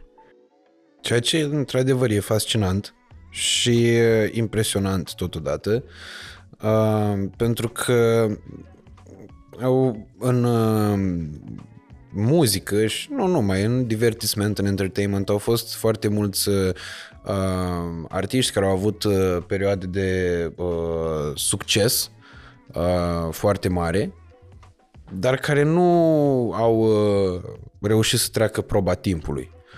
Uh, voi sunteți uh, un fenomen, ați fost fenomen și atunci, în, la începutul anilor 2000, și sunteți fenomen și acum la revenire și drept dovadă ceea ce s-a întâmplat inclusiv cu participarea voastră la America Express. Eu nu m-aș fi așteptat vreodată ca voi să acceptați o astfel de chestiune. S-a insistat mulți ani și n-am acceptat în primă fază. Inițial tu acceptați Survivor, care da. Survivor mie mi se pare mult mai greu decât America da, Express. pentru că mie mi se explicase că Survivor este despre partea psihică, iar la mine este totul până la psihic. Ok. Știam că punctul meu foarte este psihicul. Dar uh, pe TV se dă 80% sport și 20% uh, fizic. Eu având probleme cu rinichii încă de când eram foarte mică, o boală foarte gravă, am fost cutită de sport toată viața mea. Ok. Și atunci am ajuns acolo și, na, eu cu sportul nu aveam nicio treabă, n-am făcut niciun sport Nu este mult mea. acolo, cred că vreo lună, nu? Uh, vreo lună și un pic, da. Da, că țin minte când a plecat colega mea, Andreea Lotbă, tu deja nu mai erai acolo. Da. Și ai plecat probabil. undeva în martie, că te-am văzut la jumatea sau sfârșitul lui februarie, plecam noi spre Cluj și când veneai la canal l-a semnat uh, da, da, da, hârțoage. Da, da, da, da. Când da. vedeam ceva mai exotic pe acolo, dădeam seama, a, se mai pleacă la Survivor. Ok. Se mai întâmplă ceva. Dar nu le spuneam la oameni acasă care să le distrugem farmecul. Lăsam lucrurile așa cum erau, nu cum fac ăștia. Bravo, frumos. Moldoveni cinstiți. Da. Și eu sunt moldoveancă. E limpede că na, la Brăila e discutabil dacă e Galați, dacă e Moldova sau Muntenia, dar Galațul e clar Galație, Moldova. Galație, da. da. Eu mă mândresc cu chestia asta. Păi, dar nu văd de ce nu te-ai mândri. Adică... Normal. Noi, moldoveni, cele pline de calități. Mai singura calitate pe care nu o am e aia cu gătitul. Nu, nu s-a lipit. Nu s-a lipit. Eu făceam concerte când trebuia să învăț să învele sarmale. Nu mai dar jur că aș vrea să învăț să fac sarmale, dar nu. Hm. O să vorbim și despre treaba asta și despre cum au uh, afectat, uh, cum a afectat perioada Andrei viețile voastre normale, pentru că am observat niște pattern-uri uh, aici și în cazul tău și în cazul Andrei Bălan, adică sunt niște povești destul de trase la Indigo, dacă să le luăm da, așa. sunt convinsă. Deși voi v-ați separat în carieră și totodată și în uh, relația voastră de prietenie n-ați fost tocmai cele mai apropiate o bună bucată de timp, uh, viețile voastre cam decurgeau în oglindă, dacă wow. stai să Dar cât de în oglindă? Da, da, știi ce? Apropo de coincidențe, las coincidențe. Eu nu cred în coincidențe. Uh, dar apropo de ele, uh, știi cum am aflat eu că de fapt pe noi două ne cheamă și Georgiana? Mm. Semnând un Aia contract. Nu știam că vă cheamă și Georgiana. Aia zic. Și nici noi nu știam, deși cântasem împreună vreun an și ceva, nu știam că ne cheamă Georgiana, eram tot așa la... trebuia să semnăm un contract. Și eu am... Andreea copia practic ce, ce scriam și eu, știi? Și eu am început să scriu prenume Andreea, a scris și ea Andreea, eu am scris Ca Georgiana. La Bac, Popescu, da da, da, da, da, da, da, da, da. Eu am scris Georgiana, ea a scris Georgiana. În momentul în care îi zic, bă, stai un pic că pe mine o cheamă Georgiana, dar tu acolo trebuie să scrii numele tău, nu trebuie să scrii numele meu. Păi nu că și pe mine o cheamă Georgiana. Zic, nu. Zic, pe mine mă cheamă Andreea Georgiana. Păi nu, că și pe mine mă cheamă Andreea Georgiana. Zic, ok. Dar poate nu o chemași. Dar Ba da, o cheamă, o cheamă. ca și să nu fie culmea, prins, și la ea, primul nume, de fapt, este Georgiana, ca și la mine. Sfântul Gheorghe, vezi, care Sfântul e biruitor, Gheorghe, care 20, s-a bătut cu balaurul. 23 aprilie. Da. Într-o lună. Aia e, da, aia e singura, aia e singura zi în care accept așa să mi se zică la mulți ani sau să mi se zică Georgiana. Ah, ok. Andreea. În rest, Geta. Nu, lasă-mă că am auzit de la Gheorghina, la Gheorghița, la... am auzit toate. Și cum de-ați acceptat până la urmă urmei să plecați în America Express? Uh, cum de-am acceptat? Ne-am... Uh, ne-am gândit de ce nu. Ne-am gândit că suntem la o maturitate în care am putea o face. Uh, Bă, ne-a fost frică. De ce să nu recunoaștem? Gândește-te că eu cu Andreea n-am mai petrecut atâta timp împreună încât de când eram foarte mici. A fost extraordinar de riscant. Amândouă uh, două persoane foarte puternice, amândouă lideri la ei um, în curte acolo, amândouă obișnuite să taie și să spânzure, amândouă obișnuite să facă ce le taie capul. Era clar că poate ieși cu scântei, dar ne-am bazat pe maturitatea noastră și... Și... și am plecat cu capul înainte. Și cum a fost experiența asta pentru voi? Adică am, eu am văzut, nu, recunosc, nu urmăresc uh, emisiunea pentru că e foarte addictiv. Adică dacă aș începe să mă uit, ar trebui să mă uit în fiecare seară, uh, ceea ce Nu mai e mult, poți să începi e... să urmărești, că mai sunt patru episoade. Nu permite. Inclusiv finala, marea finală. Păi, deci în momentul... Uh, Da, e- Când e finala? Uh, Miercuri? Pe 26, pe 26 martie. 26, Da. deci nu dezvăluim încă nimic din Nu, finală, n-avem pentru că voie, asta da. urcă pe 23. Da, Uh, deci nu pomenim nu. încă nimic de chestia asta. Știm, se știe la momentul ăsta că sunteți finaliste. da, se știe că Cu suntem Bordea și finaliști, Cortea. Da. da. Și bă, ce am mai observat, eu am văzut la un moment dat era un uh, moment, a, l-ai postat tu pe story chiar săptămâna trecută, uh, când ați primit ceva scrisori din partea O, fetițelor Doamne, și v-ați da. emoționat foarte tare. O, doamne, au fost cele mai grele momente din competiție. Uh, Practic, momentul acesta legat de scrisori și momentul în care uh, Știi cum e, eram încă în Mexic și acolo ei celebrează uh, Dia de los Muertos. Și Da. a coincis oarecum cu perioada aia și noi aveam una dintre misiuni, trebuia să ajungem la o familie acasă și acolo să facem un altar împreună cu ei și să facem niște tradiții, să ținem niște tradiții din astea de ale mexicanilor. Nouă ni se dăduse un coș la care, pe care bineînțeles că nu aveam voie să-l desfacem până nu intram în casa, în, în, în uh, casa unei familii. Și am ajuns acolo, ăsta a fost, cel- ăla, ăsta a fost primul cel mai greu moment. Um, și am ajuns acolo, noi în priză, pentru că vorba aceea, chiar dacă ne puneau toate celelalte echipe să plecăm ultimele, pentru că eram una dintre cele mai periculoase uh, perechi, să zicem, uh, eram determinate și pe repede înainte trebuie să facem aia și aia și aia și aia și știam exact ce aveam de făcut, știi? Și când am deschis plicurile respective am văzut mm, o poză, eu aveam o poză cu tatăl meu, iar Andreea avea o poză cu bunica ei pe care o pierduse acum câțiva ani și, repet, acela a fost unul dintre momentele alea care te, te blochează, te scot din tot cotidianul ăsta, dar după ce ți-au dat cu ceva moalele capului, știi? Și practic rămâi, nu știu, până ne-a și plânsul și n-am putut să mai reacționăm pentru vreo oră, n-am putut să ne adunăm deloc. După care a fost acest moment, aproape de finală, în care am primit aceste scrisori de la fetițele noastre și eram într-o perioadă destul de greuță, petrecusem acolo în America Express, petrecusem aproape două luni de zile departe de uh, fetițe, la mine chiar era un, o perioadă foarte ciudată pentru că Siena se întorcea în România doar pe perioada verii, pe perioada vacanței, ea urmând să plece din nou în state la începutul lui august. Eu, dacă aș fi ajuns în finală, m-aș fi întors în România undeva la mijlocul lui uh, iulie, deci ori cum aș fi făcut calculele astea matematice, mie nu-mi răpunea foarte mult timp de a petrece cu fetița mea, știi? Și acestea erau unele dintre motivele care mă determinau să vreau acasă. Adică, ok, am ajuns până într-un anumit punct, am rezistat o lună, o lună jumate, am trimis toate echipele de femei acasă, da, suntem bine, am demonstrat că suntem forță, nu ne-am dat în lături de la nicio uh, probă, ba, mai mult decât atât am ținut piept și echipelor de bărbați și chiar cu brio, uh, e timpul să mergem acasă. În momentul în care ne-am primit scrisorile de la fetițe și cel puțin eu când am văzut mesajul Sienei cu mami ești o învingătoare, am înnebunit instant și am zis uh, moarte coapte, noi mai rămânem aici. Mult a fost, puțin mai e. Noi, că vrem, că nu vrem, că ne place sau nu, pentru fetițele noastre suntem niște exemple. Eu sunt exemplu pentru fetițele mele și atunci vreau să fiu cel mai bun exemplu. Vreau să știe că, indiferent de orice, ele sunt niște femei puternice sau pot deveni niște femei puternice care să nu depindă vreodată de nimeni și de nimic, să aibă capacitatea să o ia de la zero ori de câte ori este cazul, chiar și fără ajutorul cuiva, pentru că una peste alta în viața asta nu te bazezi decât pe tine. Uh, ne naștem singuri și murim singuri.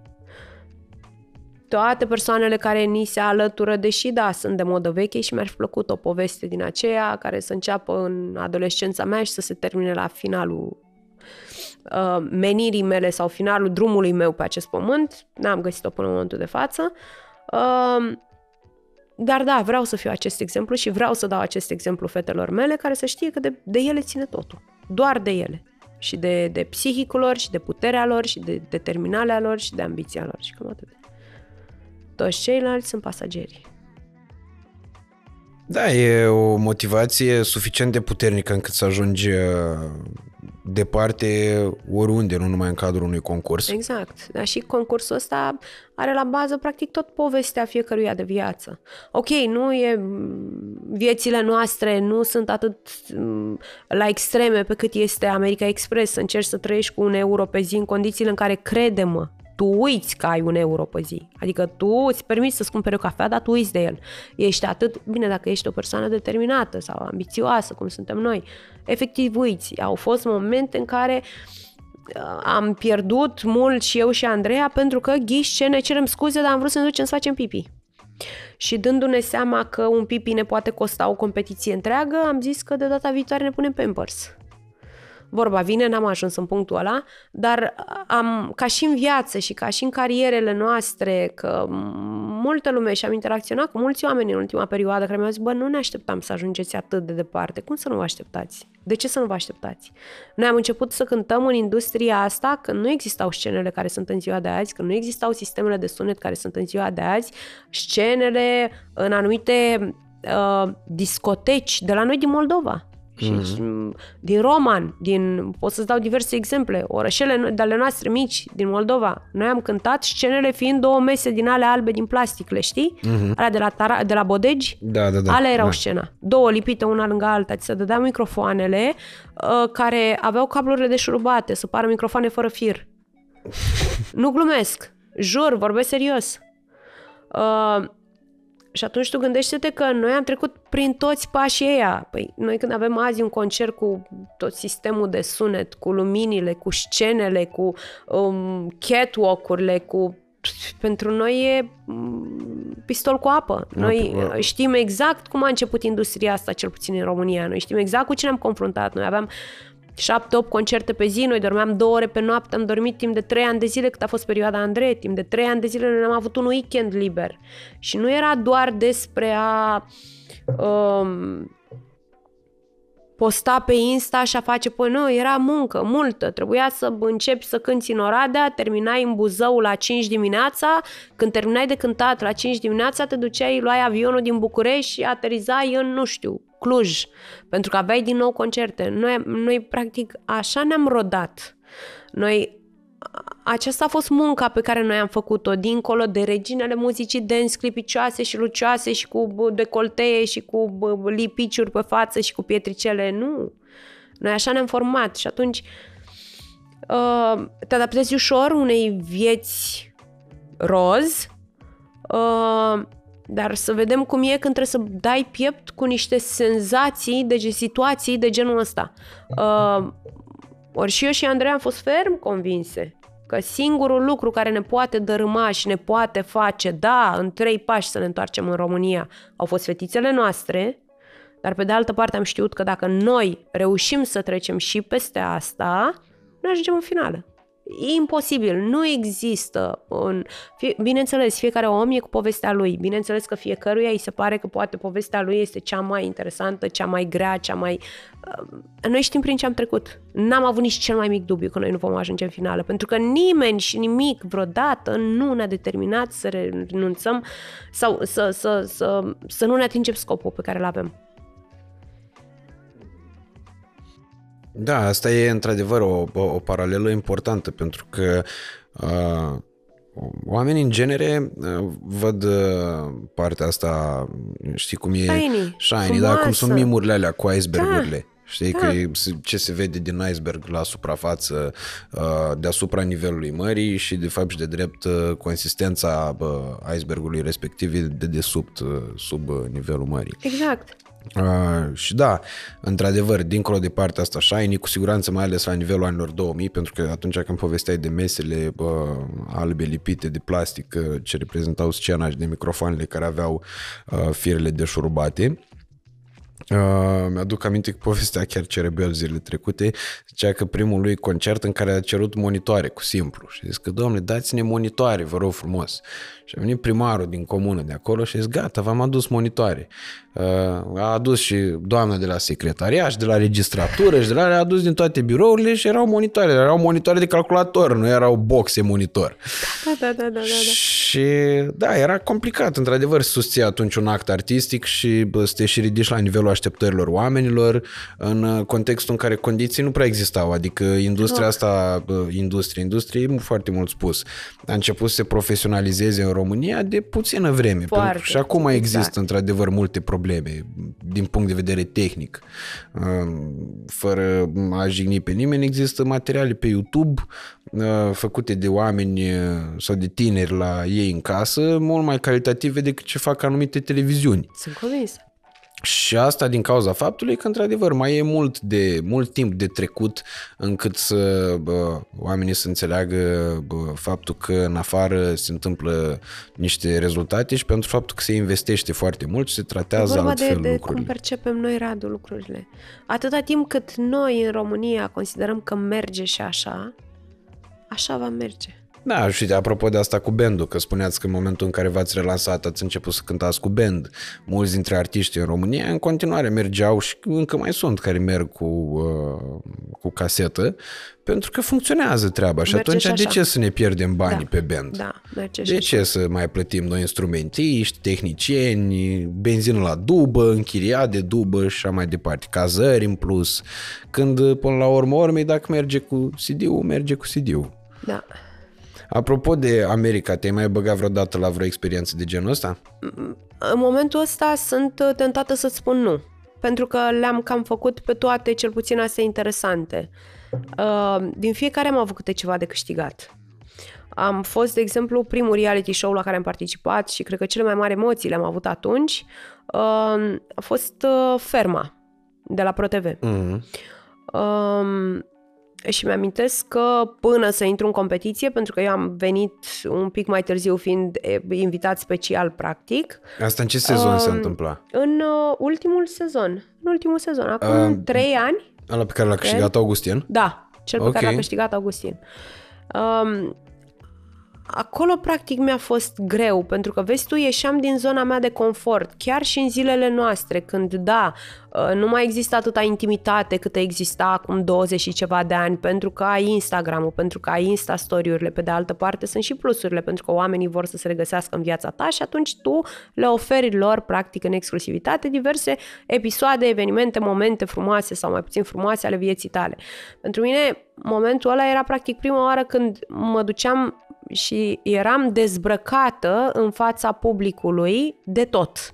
Pentru că una este să te duci să mergi, să faci o filmare de două ore, trei ore, cinci ore, un interviu, o, eu știu, un podcast și alta este să fii cu 60 și nu mai știu câte camere erau atunci la ProTV, 63, 64 de camere non-stop pe tine.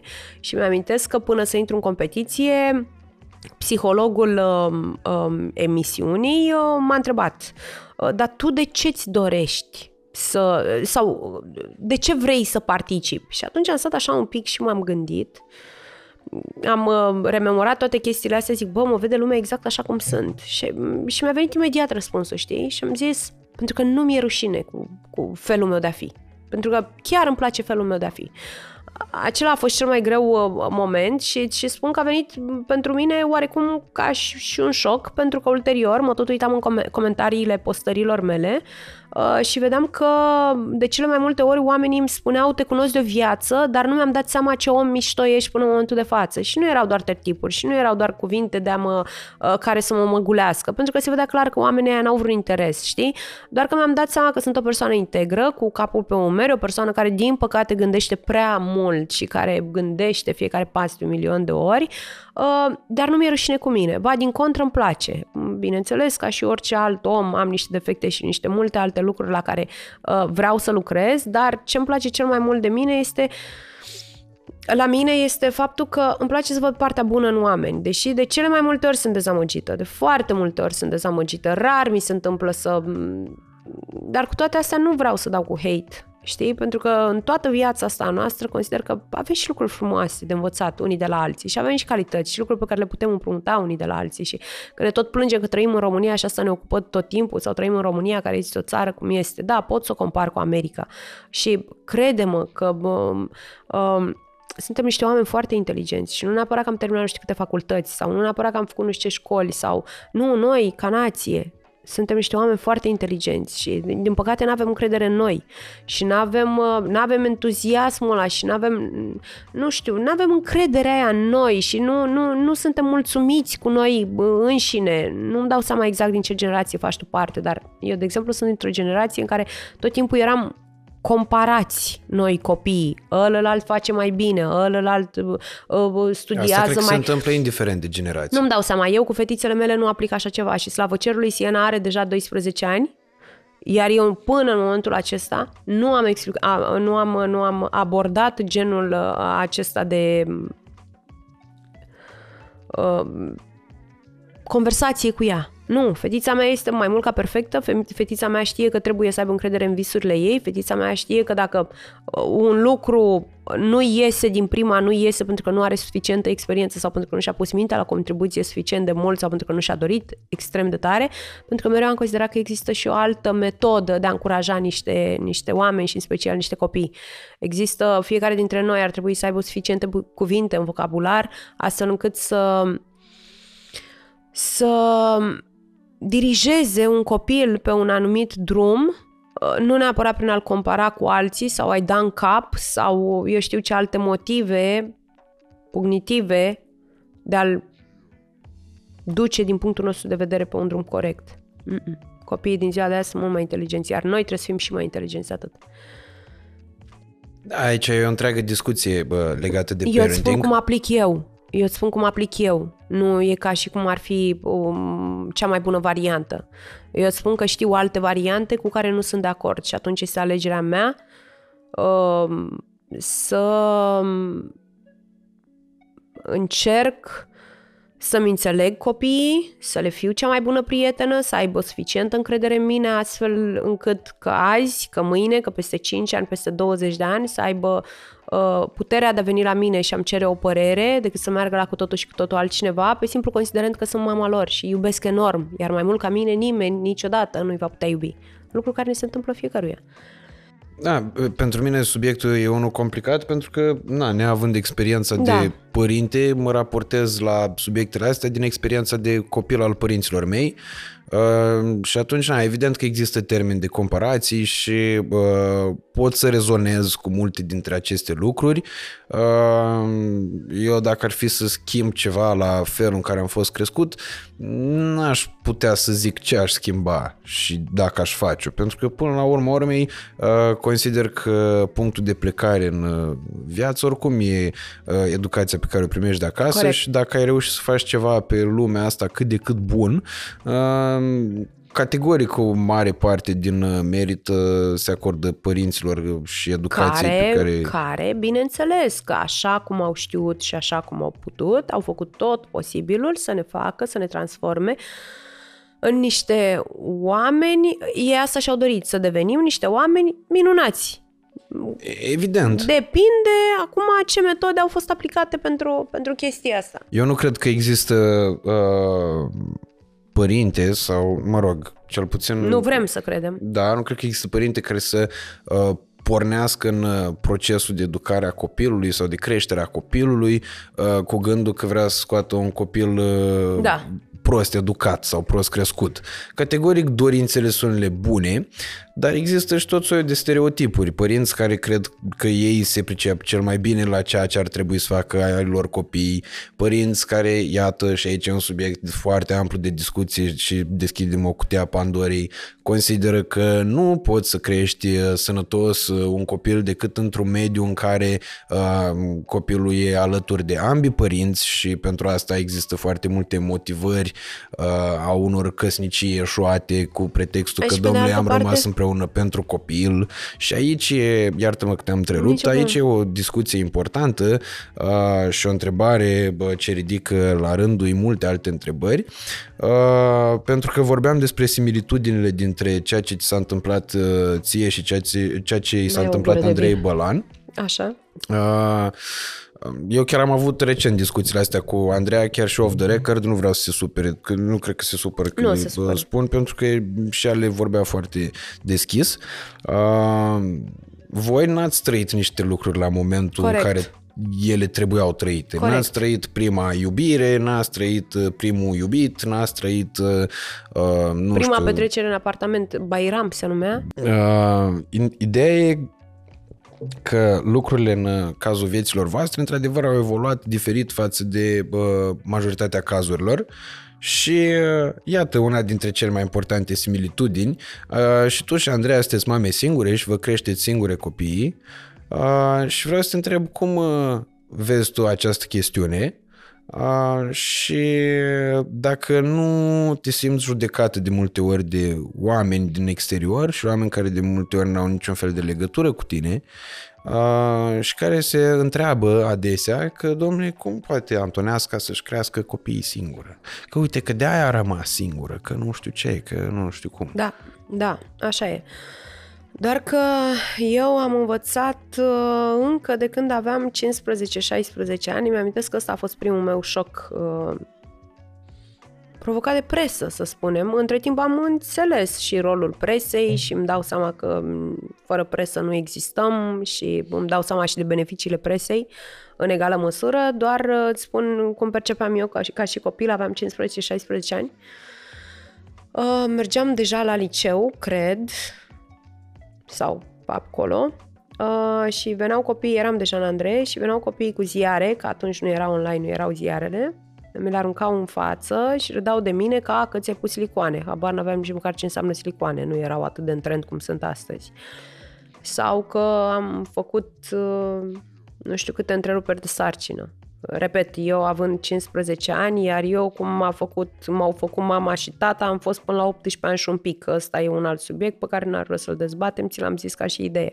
Pe mine m-a impactat foarte tare în perioada aia pentru că știam că sunt lucruri total neadevărate și plecam cu ziarele respective la tata, care de cele mai multe ori mă aștepta în fața școlii, în fața liceului să mă duc acasă plângând și îi spuneam, tată, de ce se scriu lucrurile astea? Iar el, săracul, încerca să-mi explice că publicitate negativă, publicitate pozitivă, tot publicitate se numește și atunci este bine că uh, se vorbește despre tine. Lucru pe care nu l-am perceput și pe care nu l-am înțeles și mi-a fost foarte greu să-l înțeleg. Uh, dar, dar tocmai pe motivele astea și pe principiile astea am ajuns să realizez că, de fapt, viața mea ține strict de deciziile mele. Întotdeauna vor fi oameni care vor fi în aceeași poveste cu tine și vor vrea să creadă în povestea ta, cum pe de altă parte vor fi oameni care, indiferent de situație, vor vrea să-ți dea în cap și vor fi nemulțumiți. La urma urmei, singurul, singura care trebuie să fie mulțumită în toată povestea asta sunt eu.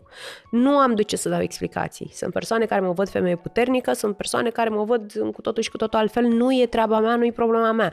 Întotdeauna am fi fost, vezi, eu tot timpul am folosit ideea asta de moldoveancă, pentru că sunt moldoveancă în favoarea mea. Și am zis că sunt foarte hotărâtă, sunt foarte deci... Tu știi cum suntem noi, da? Noi avem un punct de vedere, ni-l exprimăm. Indiferent că dă bine sau nu dă bine la imagine. Cam nu așa știu dacă sunt e și un eu. pattern neapărat în Da, funcție de mă- zonă mie îmi, place să, geografică. mie îmi place să mă folosesc de chestia asta, știi? De multe ori o folosesc și ca amenințare. Vezi că din Moldova. Mm. Și noi în Moldova suntem, știi, în glumă, bineînțeles, dar am, am învățat, uh, m-a învățat viața sau, mă rog, experiențele vieții, m-am învățat să fiu persoana care acceptă un punct de vedere sau o părere sau un sfat doar în momentul în care îl cere. Ok. Altfel nu mă interesează. Este viața mea, este trecutul meu, știu exact ce am făcut, știu exact care au fost motivele mele în acel moment pentru a o lua pe un alt drum Și atunci nu văd de ce ar trebui să dau explicații, pentru că atunci când mi-a fost greu, tot singur am rămas. Sau, mă rog, cu prea puțini oameni pe lângă mine, sau prea puțini oameni al căror păreri să conteze pentru mine. Și bazându-mă pe faptul că întotdeauna oamenii vor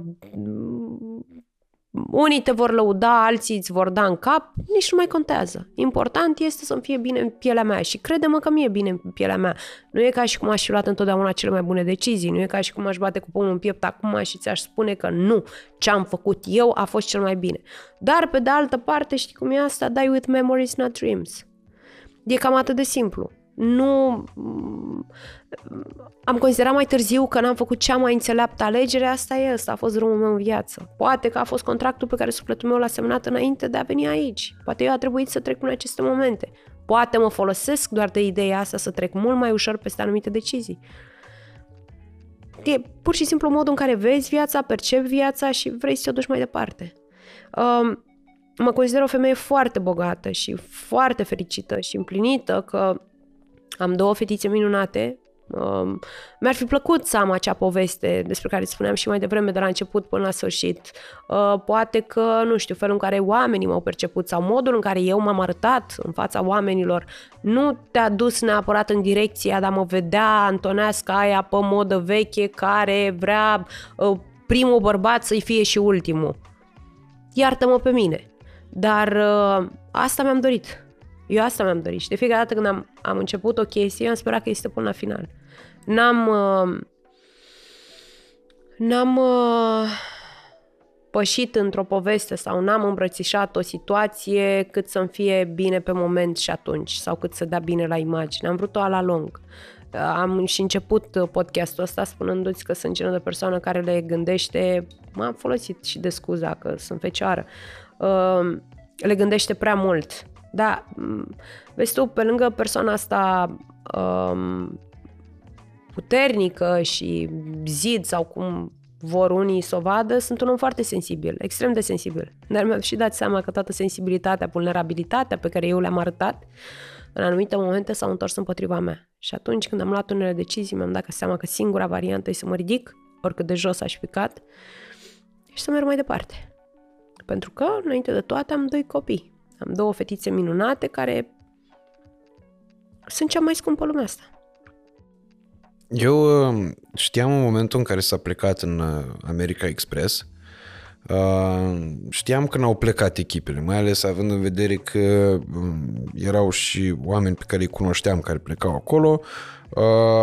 Vorbeam cu Anda despre asta. Foarte pentru că bine miroase asta. Foarte bine miroase ne uh, întâlneam uh, și mai întrebam despre asta, dacă v-ați întors, că în funcție de asta și calculam, de exemplu, îmi în seama că o să ajungeți mm, în fazele superioare pentru că v-ați întors târziu din, da. din competiție. Ultimele echipe.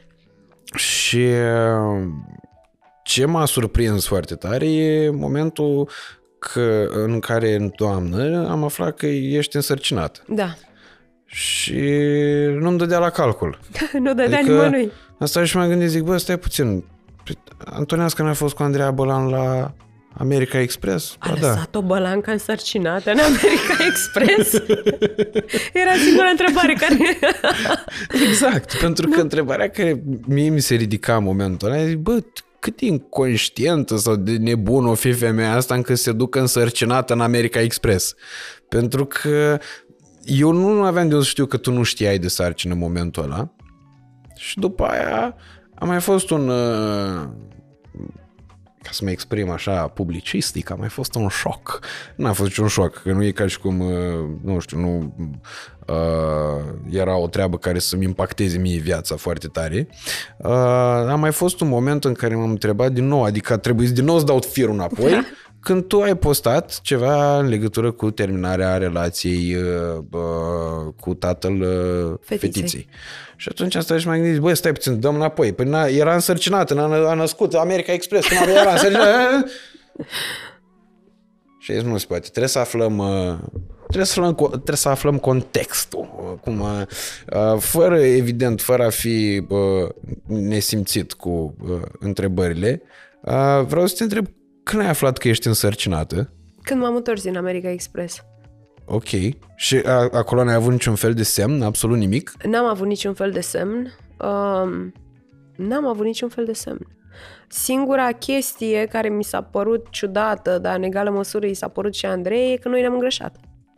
Da, Dar ea nu era însărcinată. Nu, nu, ea nu era. Doar că eram conștiente că de la un stil de viață sănătos pe care noi îl aveam cât de cât în România, la a ajunge să mănânci numai checuri, cozonaci și pâine, pentru că m- trebuia să mănânci când apucai. Noi eram prea nebune și prea determinate și prea cu capul înainte pentru a ne opri. Dacă am fi oprit să cerșim la oameni, oamenii ne-ar fi dat orice de mâncare. Indiferent că în restaurante, că în magazine, ne-ar fi dat absolut orice. Dar noi fiind atât de pe repede înainte și hotărâte să ajungem de fiecare dată printre primele echipe, nu mai stăteam să ne uităm ce luăm când luăm. A, luam să mâncăm atunci când ne aminteam că noi poate aveam și 24 de ore în care n-am mâncat. Și ne-am gândit că, eu știu, consumând numai trăznăi de genul ăsta, pâine și produse de panificație, ne-am... Ciudat a fost că Anda, când am plecat de acasă, Anda ne-a făcut ținutele amândurora, știi? Și ne-a făcut așa pe, pe ediții, pe tot. Ne-am plecat de acasă, mi amintesc că în prima etapă mi-am pus o cămășuță peste o bustieră, așa, o cămășuță pe care am legat-o cu lejeritate aici la, la întalie aceeași cămășuță, cămășuță pe care am purtat-o și în aproape de final. Și când am dat să leg cămășuța, nu mai mergeau legată nici măcar cu colțurile cămășuței. Zic, mă, doamne, iartă-mă. Zic, dar în halul ăsta m-am făcut cât malul, înțelegi? La care discutam cu Andreea și Andreea mi-a zis, lasă-mă că ajungem în România, ne apucăm de sală, în două luni de zile suntem țiplă din nou. Că ne uitasem, pusesem și un fir de celulită pe noi, pusesem și, înțelegi, Adică nu mai era numai în zona sarcinii. Nu mai era doar în zona sarcinii, da. Ok, și te, Da. când v-ați întors acasă ai aflat... Uh... Uh, Da, eu mi-am dorit foarte mult să uh, mai am un copil și amândoi ne-am dorit foarte mult. Um, Fetița a fost foarte dorită uh, de amândoi și ne-am bucurat enorm. Bineînțeles că abia atunci a început chinul, pentru că eu știam ce am făcut în America Express, eu știam înainte de toate ce am mâncat în America Express. Uh, nu mai vorbim de, mă rog, poțiunile alea magice, zicem că erau făcute din plante. Dar uh, mă refer la băutură sau, sau lucruri care mi s-au părut a fi cu alcool. Dar lucrurile pe care le-am mâncat și atunci automat având încredere foarte mare în medicul meu ginecolog, pentru că la fel, eu de asta am ales să nasc în România, pentru că aveam foarte mare încredere în medicul meu, de asta n-am optat spre a naște în America, știind prin ce am trecut în toată experiența America Express, aveam nevoie și de susținerea lui. I-am zis, domnule, am mâncat vierme, ei, proteină, domnule, am mâncat șobolan, e, tot proteină în unele chestii, în unele, domnule, am mâncat momițe, a, păi da, alea cam ca pieptul de pui, așa. Domnule, am mâncat, eu mai știu ce, doamne, iartă, m-am mâncat pe acolo. Îți dai seama că până în momentul în care am ținut copilul în brațe, până în momentul în care i-am făcut ei toate analizele, eu n-am putut să trăiesc cu conștiința împăcată. Am avut niște emoții crunte, eu habar n-aveam despre ce este vorba acolo. Și îmi Da, doream să asta fie e. totul bine. Și mulțumesc lui Dumnezeu, chiar am o fetiță perfectă. A doua fetiță perfectă. Deci, în, uh, do- Doamne ajută să fie sănătoasă Da, și Doamne să-ți aducă ajută. numai bucurii. Să rămână. Și să-și aducă ei, în primul Da, rând, numai așa bucurii. Uh, asta mi se pare uh, absolut uh, interesant în toată chestia asta. Uh, dacă în tot timpul ăla nu te-ai gândit vreo secundă la posibilitatea de a fi însărcinată și, bă, într-adevăr, după aia tot șocul, momentul în care afli că, domnule, stai alea, că eu însărcinată fiind, m-am dus și am mâncat toate nenorocirile alea și m-am agitat și m-am zbenguit pe acolo, uh, somn puțin, uh, Radu, depinde cum vrei să privești lucrurile. Uh, nu vreau neapărat să pozez în acea persoană spirituală care își ghidează viața numai după Sadhguru sau eu știu după cine. Dar ți-am zis, experiențele, cel puțin de, pe care eu le-am avut până în acest moment, m-au făcut să realizez că um, atât timp cât unele lucruri sunt menite să fie așa, te poți pune în orice direcție vrei tu, că ele așa se întâmplă. Cum pe de altă parte, dacă vezi că încerci să faci un lucru de un milion de ori și nu ți iese, ăla clar nu-i pentru tine. Uh, nu știu de ce simt să-ți explic chestia asta, parcă ai fi femeie, tu n-ai cum să mă înțelegi, dar fetele, femeile, doamnele care se uită la podcastul tău, sigur vor înțelege. Ca femeie de 40 de ani, să rămâi însărcinat așa, să pui la 40 de ani 9 kg jumate pe tine în sarcină, când la 29 de ani ai pus 21 de kilograme, să n-ai un fir de celulită, să treci prin toată experiența în America Express și să repet, să rămâi însărcinată natural, așa, uh, e mare lucru. Și e clar că e de undeva de sus. Că e de la univers, că e de la Doamne, Doamne, că e așa a fost să fie. E atât de simplu. Și pe mine m-au întrebat multe persoane, ai făcut inseminare, ai făcut tratamente, n-am făcut nimic. Absolut nimic. De asta cu vârsta nici n-am mai luat fost, în calcul. Și mi-a fost mult mai ușor din toate punctele de vedere acum la 40 de ani față de prima sarcină cu Siena la 29 de ani. Și da, acesta este un subiect cu care eu mă mândresc uh, al vieții mele. Am reușit, am putut, nu mă întreb acum. Habar n-am, așa a fost să fie. Am 40 de ani, fac 41 de ani anul ăsta și am trecut prin toate lucrurile astea bătând din degete. Da, e într-adevăr uh, o discuție. Mai ales având în vedere uh, faptul că subiectul e unul sensibil pentru multă lume. Cum să nu? Bineînțeles, am, am, am cunoștințe care au 20 ceva de ani, 30 ceva de ani și care încearcă prin tot felul de tratamente. Nu reușesc.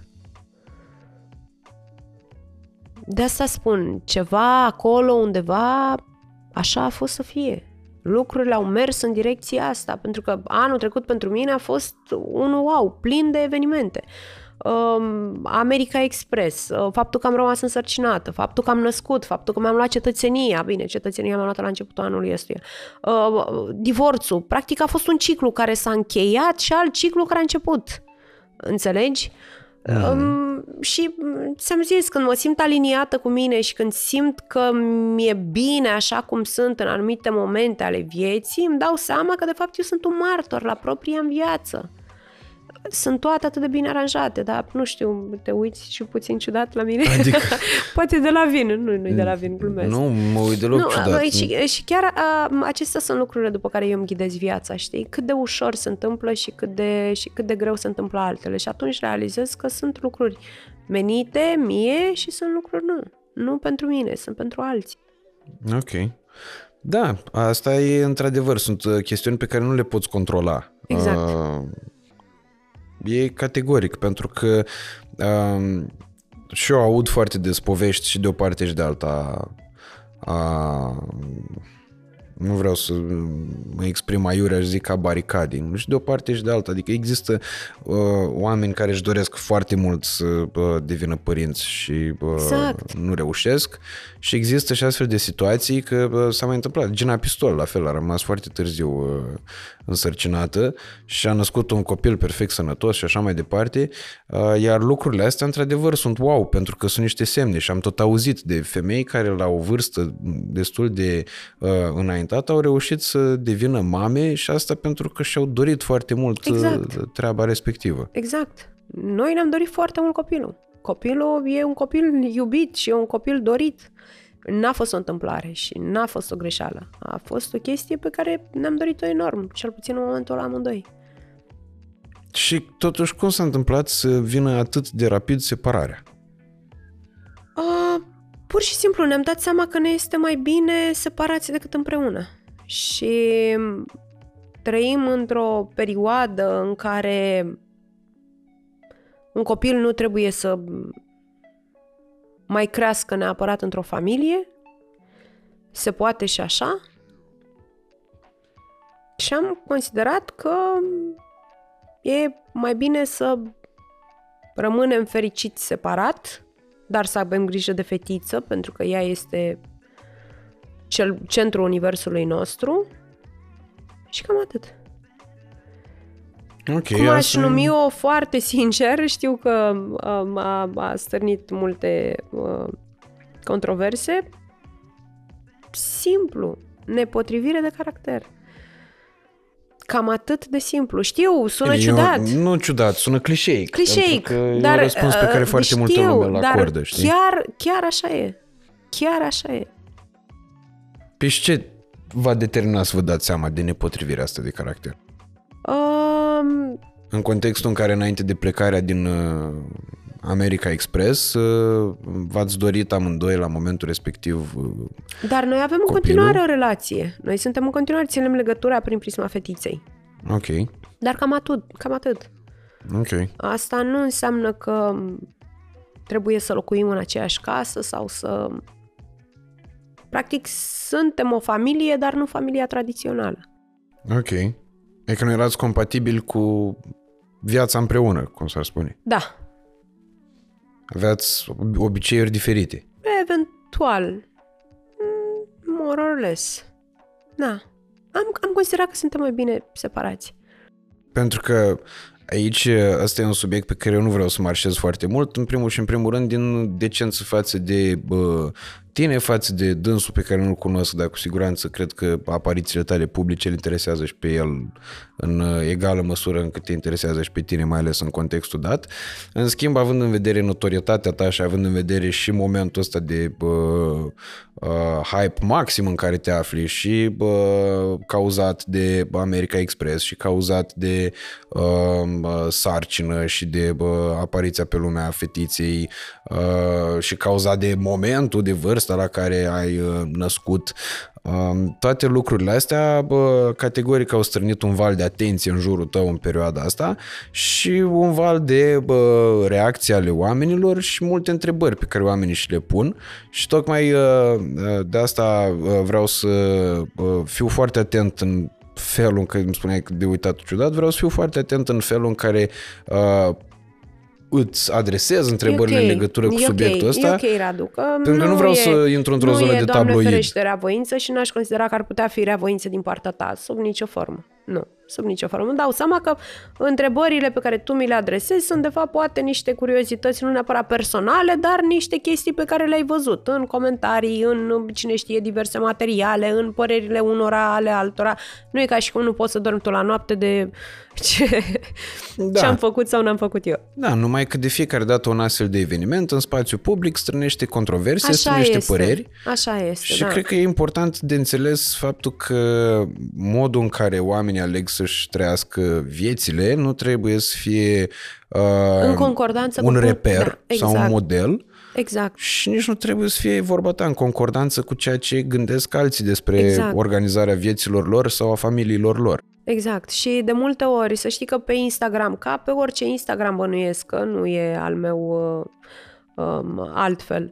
Uh, de multe ori, în momentul în care am văzut că eu știu o descriere de-a mea, o părere de-a mea, un punct de-al meu de vedere a stârnit anumite controverse, am intrat cu lejeritate pe story și le-am explicat oamenilor. Dacă simțiți sau vreți să faceți parte din povestea mea, sunteți mai mult decât bineveniți aici, la mine, pe, în comunitate. Dacă nu vă regăsiți, aveți un singur buton. E foarte simplu. Paginile mele de social media sunt 100% organice. N-am cumpărat o persoană, n-am adus cu forța pe nimeni. Te regăsești în povestea mea, mergem mai departe. Nu te regăsești în povestea mea, nu avem tangenți. Exact cum a fost și cu podcastul ăsta dintre noi doi. Crede-mă că sunt multe podcasturi pe care le-am refuzat. Uh, Sunt convins de treaba da, asta. dar pur și simplu am, am pe lângă faptul că Și sunt convins știam, că ți-a sunat mult telefonul după da, ce a anunțat despărțirea. Da, Uh, știam despre tine niște lucruri, bă, bă, prinsesem niște, um, niște apariții de ale tale și mi-ai părut un băiat smart și um, am zis, de ce nu? Pentru că e cam atât de, de simplu. Simți că funcționezi cu persoana aia, e ok, simți că nu funcționezi, fiecare are libertatea de a merge mai departe. Sau de a, nu e ca și cum la tine s-ar fi terminat seria podcasturilor dacă nu ți acceptam eu, nu e ca și cum, înțelegi? Mm-hmm. E cam atât de simplu. Dar, într-adevăr, sunt și momente când se pot crea lucruri frumoase. Și acum mai urmează o întrebare Zim. uh, pe care cred că multă lume, m, Zim. nu cred, sunt convins că multă lume și-o uh, ridică, pentru că poate că au și timp, mulți dintre ei. Oh, oh, Uh, și încă cât? Dacă te gândești la posibilitatea de a-ți mai reface uh, viața de cuplu, mai ales având în vedere glumițele cu care am început acest uh, episod Da, de podcast. normal că mă mai gândesc la chestia asta. Um, you may say I'm a dreamer, but I'm not the only one. You may say- Um, ah, eu Beatles. mai vreau. da. Uh, eu mai vreau în continuare acea poveste până la final. Sunt, sunt ori uh, încăpățânată, ori... uh, nu știu uh, cum să zic că sunt, dar eu încă mai vreau. Și vrei să zic ceva? Eu mi-aș mai dori și încă un copil. Sincer îți zic. E, Aici dacă îl mai faci pe al treilea, te fac ăștia mamă eroină de la doar trei, nu te mai... N-așteaptă la 5. Așa că povestea merge mai departe. Iese Iohannis, bine, acum depinde ce planuri ai, că dacă vrei să bați N-am recordul lui planuri. doamna Adriana N-am- Iliescu, o să n-am- avem alt nu, nu, președinte. Nu, n-am, n-am planuri, n-am planuri, pentru că viața, și acum lăsând gluma la o parte, viața m-a învățat că nu e cazul să ne facem planuri. Eventual îmi fac planuri pentru peste o zi, două.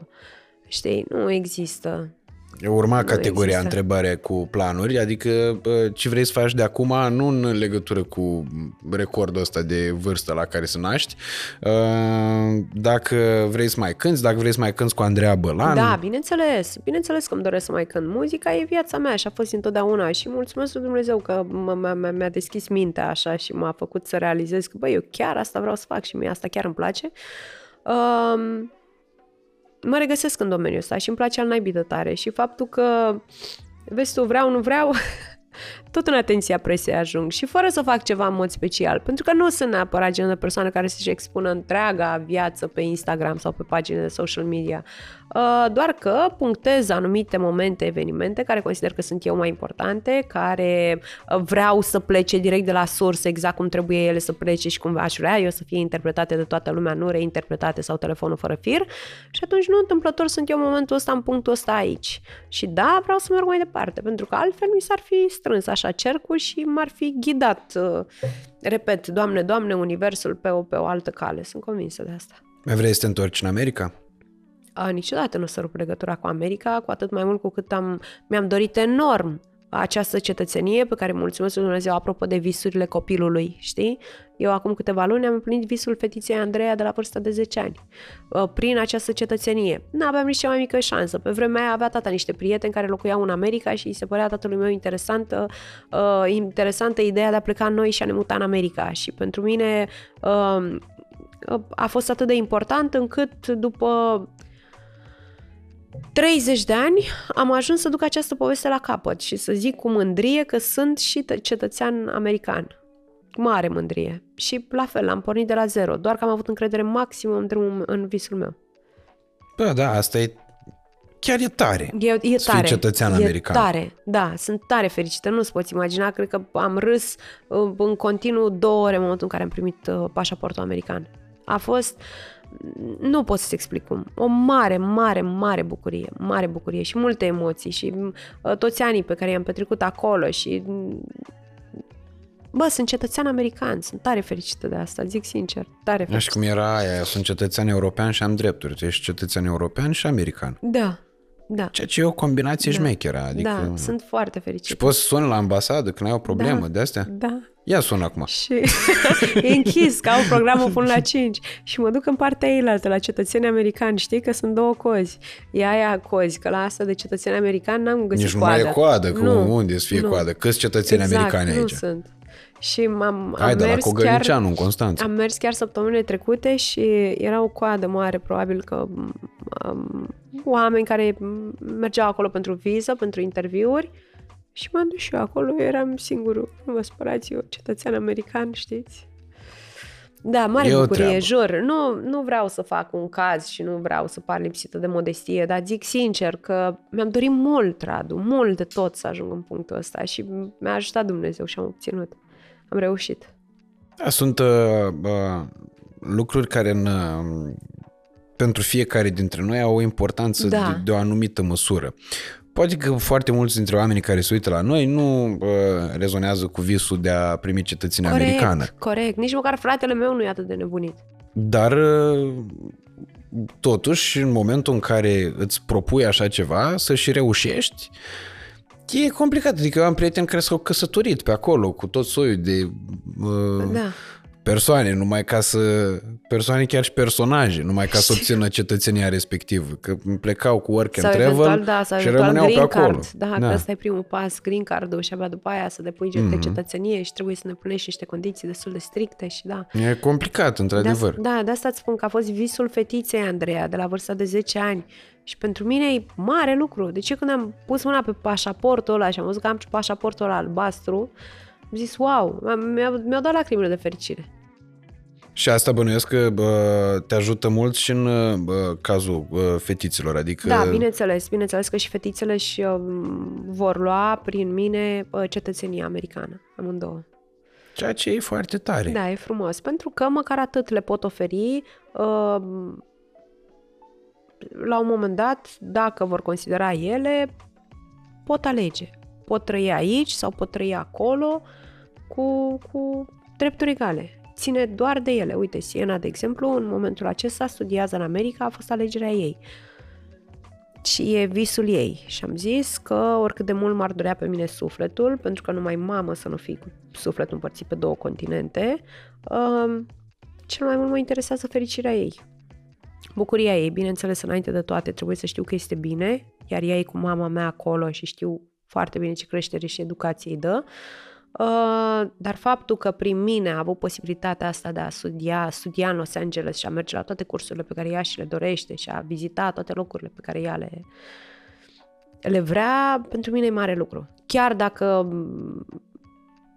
nu sunt lângă ea uh, clipă de clipă, mai ales în perioada asta când sunt cu fetița acasă. Uh, și când urmează să mai vină ea în România? La finalul uh, clasei a șasea, la începutul lui uh, iunie. A, adică vacanță de vară. Vacanță de vară, da. Da. Bă, da, e uh, și asta e o treabă de asta departe de copil și... Sunt multe, sunt multe. De pe ți-am zis, depinde ce aspect al vieții vrei să-l... Da, însă și viața a evoluat. Nu vreau să intru în discuția asta sub nicio formă pentru că multă lume o să mă blameze după aia, uh, dar uh, și distanța asta e alta în anul 2023 corect, față de cum da, era cu avem, când a rămas tatăl tău înzăpezit corect, între București corect, și Galați. Avem WhatsApp video, avem FaceTime, avem o grămadă de, de asta zic. platforme. Uh, nu e același lucru ca în momentul Categoric în care... că nu e. Că ții copilul în brațe. Uite, de exemplu, eu am avut unul dintre șocurile vieții mele acum când am născut. Eu n-am știut că Siena va veni la mine la maternitate. Am încercat să vorbesc cu ea în ultimele 48 de ore înainte, până să nasc. Mama a evitat să-mi dea la telefon.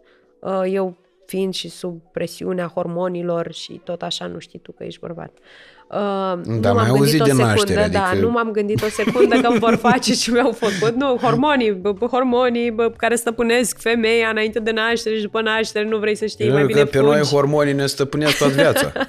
Aia da, e problema. E bine că sunteți unii care și recunosc. Uh, Așa, am... Și vrei să negi evidența? Eu nu, eu sunt o persoană foarte sinceră și foarte directă, dar... S-au făcut războaie de la femei. Da, cele mai multe. Nu, astea, lucrurile astea mici Detalii. Irelevante. Da. Și spuneam că am avut parte de o mega surpriză bă, cu Siena, care a venit și a, a intrat la mine în rezervă în momentul în care eu am născut, la jumătate de oră după ce am născut. În momentul în care mie mi-a crescut tensiunea la 18. Și așa m-a ținut cam 3 săptămâni, o lună cu toată medicamentația care mi s-a, mi s-a dat. Um, ăsta e impactul. E indiferent de tehnologie, indiferent de FaceTime, indiferent de WhatsApp video, indiferent de toate chestiile astea. Mm, sunt niște povești în spate care da, categoric, într-adevăr. Da. De asta am zis că nu vreau să intru foarte adânc în subiectul ăsta, pentru că, într-adevăr, uh, și eu consider că interacțiunea cu oricine, dar aminte cu propriul tău copil, interacțiunea fizică cu un om, momentul în care îl ai pe ăla la, cu tine la masă, e cu totul și cu totul altceva. De asta, spre exemplu, ca mică paranteză, eu am refuzat oricând să fac ceva pe Zoom. Adică mi se pare o uh, chestiune care Ok, da, tehnologia ne permite acum să-l sunăm pe Lewis Hamilton, presupunând că el ar accepta, da? Și să-l avem aici, în lângă căpățâna mea, să fie căpățâna lui și să vorbim cu el, să facem uh, chipurile podcast cu dânsul. Uh, nu e același lucru, adică nu e aceeași energie, nu e bă, același vibe sub nicio formă. Ăla e la el acasă, poate cine știe, poate stă pe budă când vorbești cu noi că îi se rupe lui că intră în direct aici și noi vorbim cu el prin ecran și așa mai departe și lumea uh, o zic că zic, da, domne, că ce chestie. Nu e aceeași chestie, pentru că categoric tehnologia nu va ajunge niciodată să suplinească uh, lucrurile palpabile din viețile noastre, dar ajută, adică e cu totul și cu totul altceva să poți să dai un uh, FaceTime și să vezi omul respectiv în Full HD sau chiar 4K nu cred, că camera din față nu are 4K, uh, front camera, dar e una să vezi Full HD și alta e să rămâi zăpezit 72 de ore la Galați. Sau și să, să trimiți nu... scrisori, cum era pe vremuri și ajungeau da. scrisorile de pe nu știu câte scrisorile din, Săptămâni sau luni. apropo de litoral, țin minte că trimiteam scrisori cu vedere, trimiteau Da. părinții mei către bunici când eram la Neptun, mare, salutări de la Neptun. Da, da, Radu da. e bine, a făcut toxinfecție alimentară, a mâncat stricat la cârciumă. Și trimiteau scrisoarea aia, ajungea la o săptămână după ce După ajungeam noi ajungeați voi, da. înapoi acasă. Aș, na, au evo- sunt lucruri care au evoluat, dar care nu vor suplini sub nicio formă uh, lucrurile reale și palpabile. Așa e. Uh, și aici, din nou, e alegerea fiecăruia cum uh, își împarte lucrurile în viață. Multă lume probabil o să spună că ce e asta, ce mama e asta care copilul e în America și ea e aici în România cu Andreea Bălan. Da, da, da, au fost, au, fost, au fost și mesaje de genul ăsta. Pe de altă parte am avut și mesaje în care lumea îmi spunea Doamne, ce fel de mamă ești, că te interesează atât de mult binele, educația și fericirea copilului. Să poți să stai să te sacrifici la, o, la distanță și să o lași pe ea să-și facă alegerile. Depinde cum percepi. Dar încă o dată, în momentul în care îți cer un sfat, abia atunci uh, țin cont de el. Până atunci, abține-te. Este strict despre viața mea și despre cum o văd eu, să o pictez. Bine, nu sunt talentată la pictură sau la desen, dar mulțumesc lui Dumnezeu până în Ok. momentul ăsta am, am, făcut, am făcut bine. Asta zic, Da. vezi ce ți în pictură. nu, nu vrei să mă vezi desenând un copac sau o casă. Nu. Uh, Bă, astea, în primul și în primul rând, copacul trebuie să crească, dar trebuie să-l plantezi ca să crească, casa trebuie să o construiești. Și să-l și uzi. Uh, iar uh, eu uh, nu pot decât să fiu foarte recunoscător pentru prezența ta aici în seara asta, Andreea. Mulțumesc mult. Uh, vreau să te felicit pentru tot parcursul tău din America Express. Mi se pare că e nevoie să fii un om foarte curajos ca să faci treaba asta. Uh, Ți-ar plăcea și ție. Nu. Ba da. Ba nu. Ba da. Și am spus și asta zic eu deja tot ce că trebuie nu. să faci. Ba da, crede-mă. Ia-ți doar pe cineva care să te completeze 100%. Ăsta e secretul. Ia-ți pe cineva care să te completeze 100% și restul vii și mai povestesc eu. Mai povestește și colega. O să mai, uh, o să mai discutăm, O să dar mai- eu în nu. continuare o să zic uh, pas la această experiență pe care o consider una mult prea dificilă pentru mine și vorbesc cât se poate de sincer. De ce? Uh, ce ți se pare cel mai dificil de Eu am acolo? dat și o probă de aia, de a, cum ați dat voi la Survivor și am căzut în genunchi de trei ori. Așa. Și atunci făcea măruță mișto de mine, că zice, deci tu ești mai prost pe fizic decât Andrei Antonescu. Bravo, tată! Bravo, ești forță. Și atunci mi-am dat seama Dar compens, că nu compensăm pe partea psihică. Și nu e rău. e. Lăsați că și acolo devine din ce în ce mai șubri de treaba. Eh, Eu încerc să mențin creierii limpezi, dar e tot mai greu în perioada asta. cotidianul de mănâncă, nu? Exact, exact. Deci, Da. da, da uh, consider că e un lucru greu de făcut, nu oricine poate să-l facă uh, și uh, te felicit uh, sincer pentru chestia asta. Mulțumesc. Uh, și uh, cred că uh, e foarte tare să fii așa cum ești tu în anumite uh, circumstanțe și anume să uh, fii deschisă cu adevărat în uh, a exprima anumite lucruri, iar faptul că multă lume, foarte multă lume te place după atât de mulți ani, e cel mai uh, uh, categoric indicator al faptului că tu trebuie să rămâi în continuare și să faci chestii pentru publicul care te apreciază de atât de Mulțumesc mult mult. timp. Mulțumesc. Uh, oameni buni, ce să vă spun, pe 26 martie va fi finala de la America Express, uh, unde veți vedea cine va câștiga, pentru că noi nu vă vom vinde niciun soi de surpriză. Și Radu știe. Iar uh, pe... Dacă îmi dați un milion, vă zic. Dacă pe... Uh, ce? Cu date. Un- Nu mai... Dacă vreți să o vedeți pe Andreea Bălan, doamnelor și domnilor, uh, în continuare, pe 1 aprilie începe Te cunosc de undeva. Și Dacă dați un milion, vă zic eu mai multe.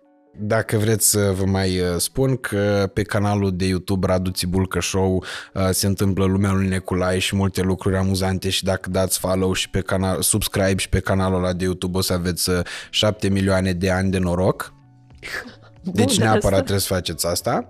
Vai, bună Și asta. am uitat să zic că înainte de toate să o urmăriți pe Andrei Antonescu pe Instagram și să-i Hai, dați lasă. comentarii la postări. Astea-s detalii Dacă deja. aveți de alea de hate, dați cu hate de la, dar smart, Dacă, adică aveți, nu... dacă aveți de hate, mutați-vă la țibulcă pe pagini. Dați de alea. Ce fel de mamă ești tu? Da. Andreea. da. semnul întrebării. Nu-i fusta prea scurtă, bluza prea decoltată, așa rochii se poartă. Exact. Nu, ne punem broboada în cap. Și uh, dați follow și Andrei Bălan ca să nu se supere. Normal.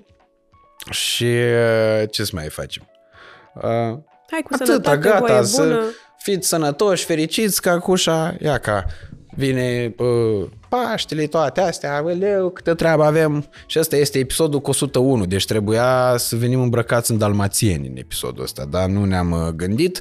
Uh, drept pentru care la 100, abia la 402 o să ne îmbrăcăm în copiii de la uh, desene animate. Deci, sau la 300 în Spartani sau la chestii de astea. În orice caz, am, au trecut 100 de episoade pe lângă noi și n-am făcut nimic special pe acest canal. Asta pentru faptul că n-am voie să vă spun. Da, încă n-am voie să vă spun, dar o să vedeți de ce cât de curând și pe lângă toată treaba asta vă promit că urmează obligatoriu un episod special care să celebreze 2 ani de podcast și 100 de episoade pentru care nu putem decât să vă mulțumim teribil de mult și eu la rândul mi să mulțumesc tuturor oamenilor care au acceptat invitația mea de a veni aici, invitațiile mele de a veni aici și evident colegilor mei, domnul Măciucă și domnul Nencione, fără de care acest proiect nu ar fi existat. Însă, în principal, o să vă mulțumim întotdeauna vouă, celor care v-ați uitat la noi și care ne-ați făcut să continuăm uh, această treabă vreme de 2 ani de zile, mai ales având în vedere că în primul an noi nu prea existam. Uh, și uh, e oarecum impresionant să te gândești că din uh, ultimii doi ani, două săptămâni le-am petrecut la masă aici uh, și vă mulțumim teribil de mult pentru asta. Promitem să venim cu o surpriză ca să nu rămânem datori. Nu uitați de prietenii noștri de la Loherber, uh, de la Neoteric Lifestyle, uh, unici importatori ai brandului Loherber Milano în uh, România. Îi găsiți în link. Mulțumiri încă o dată Andrei pentru prezența în seara asta și vă pupăm, vă dorim o viață de 5 stele.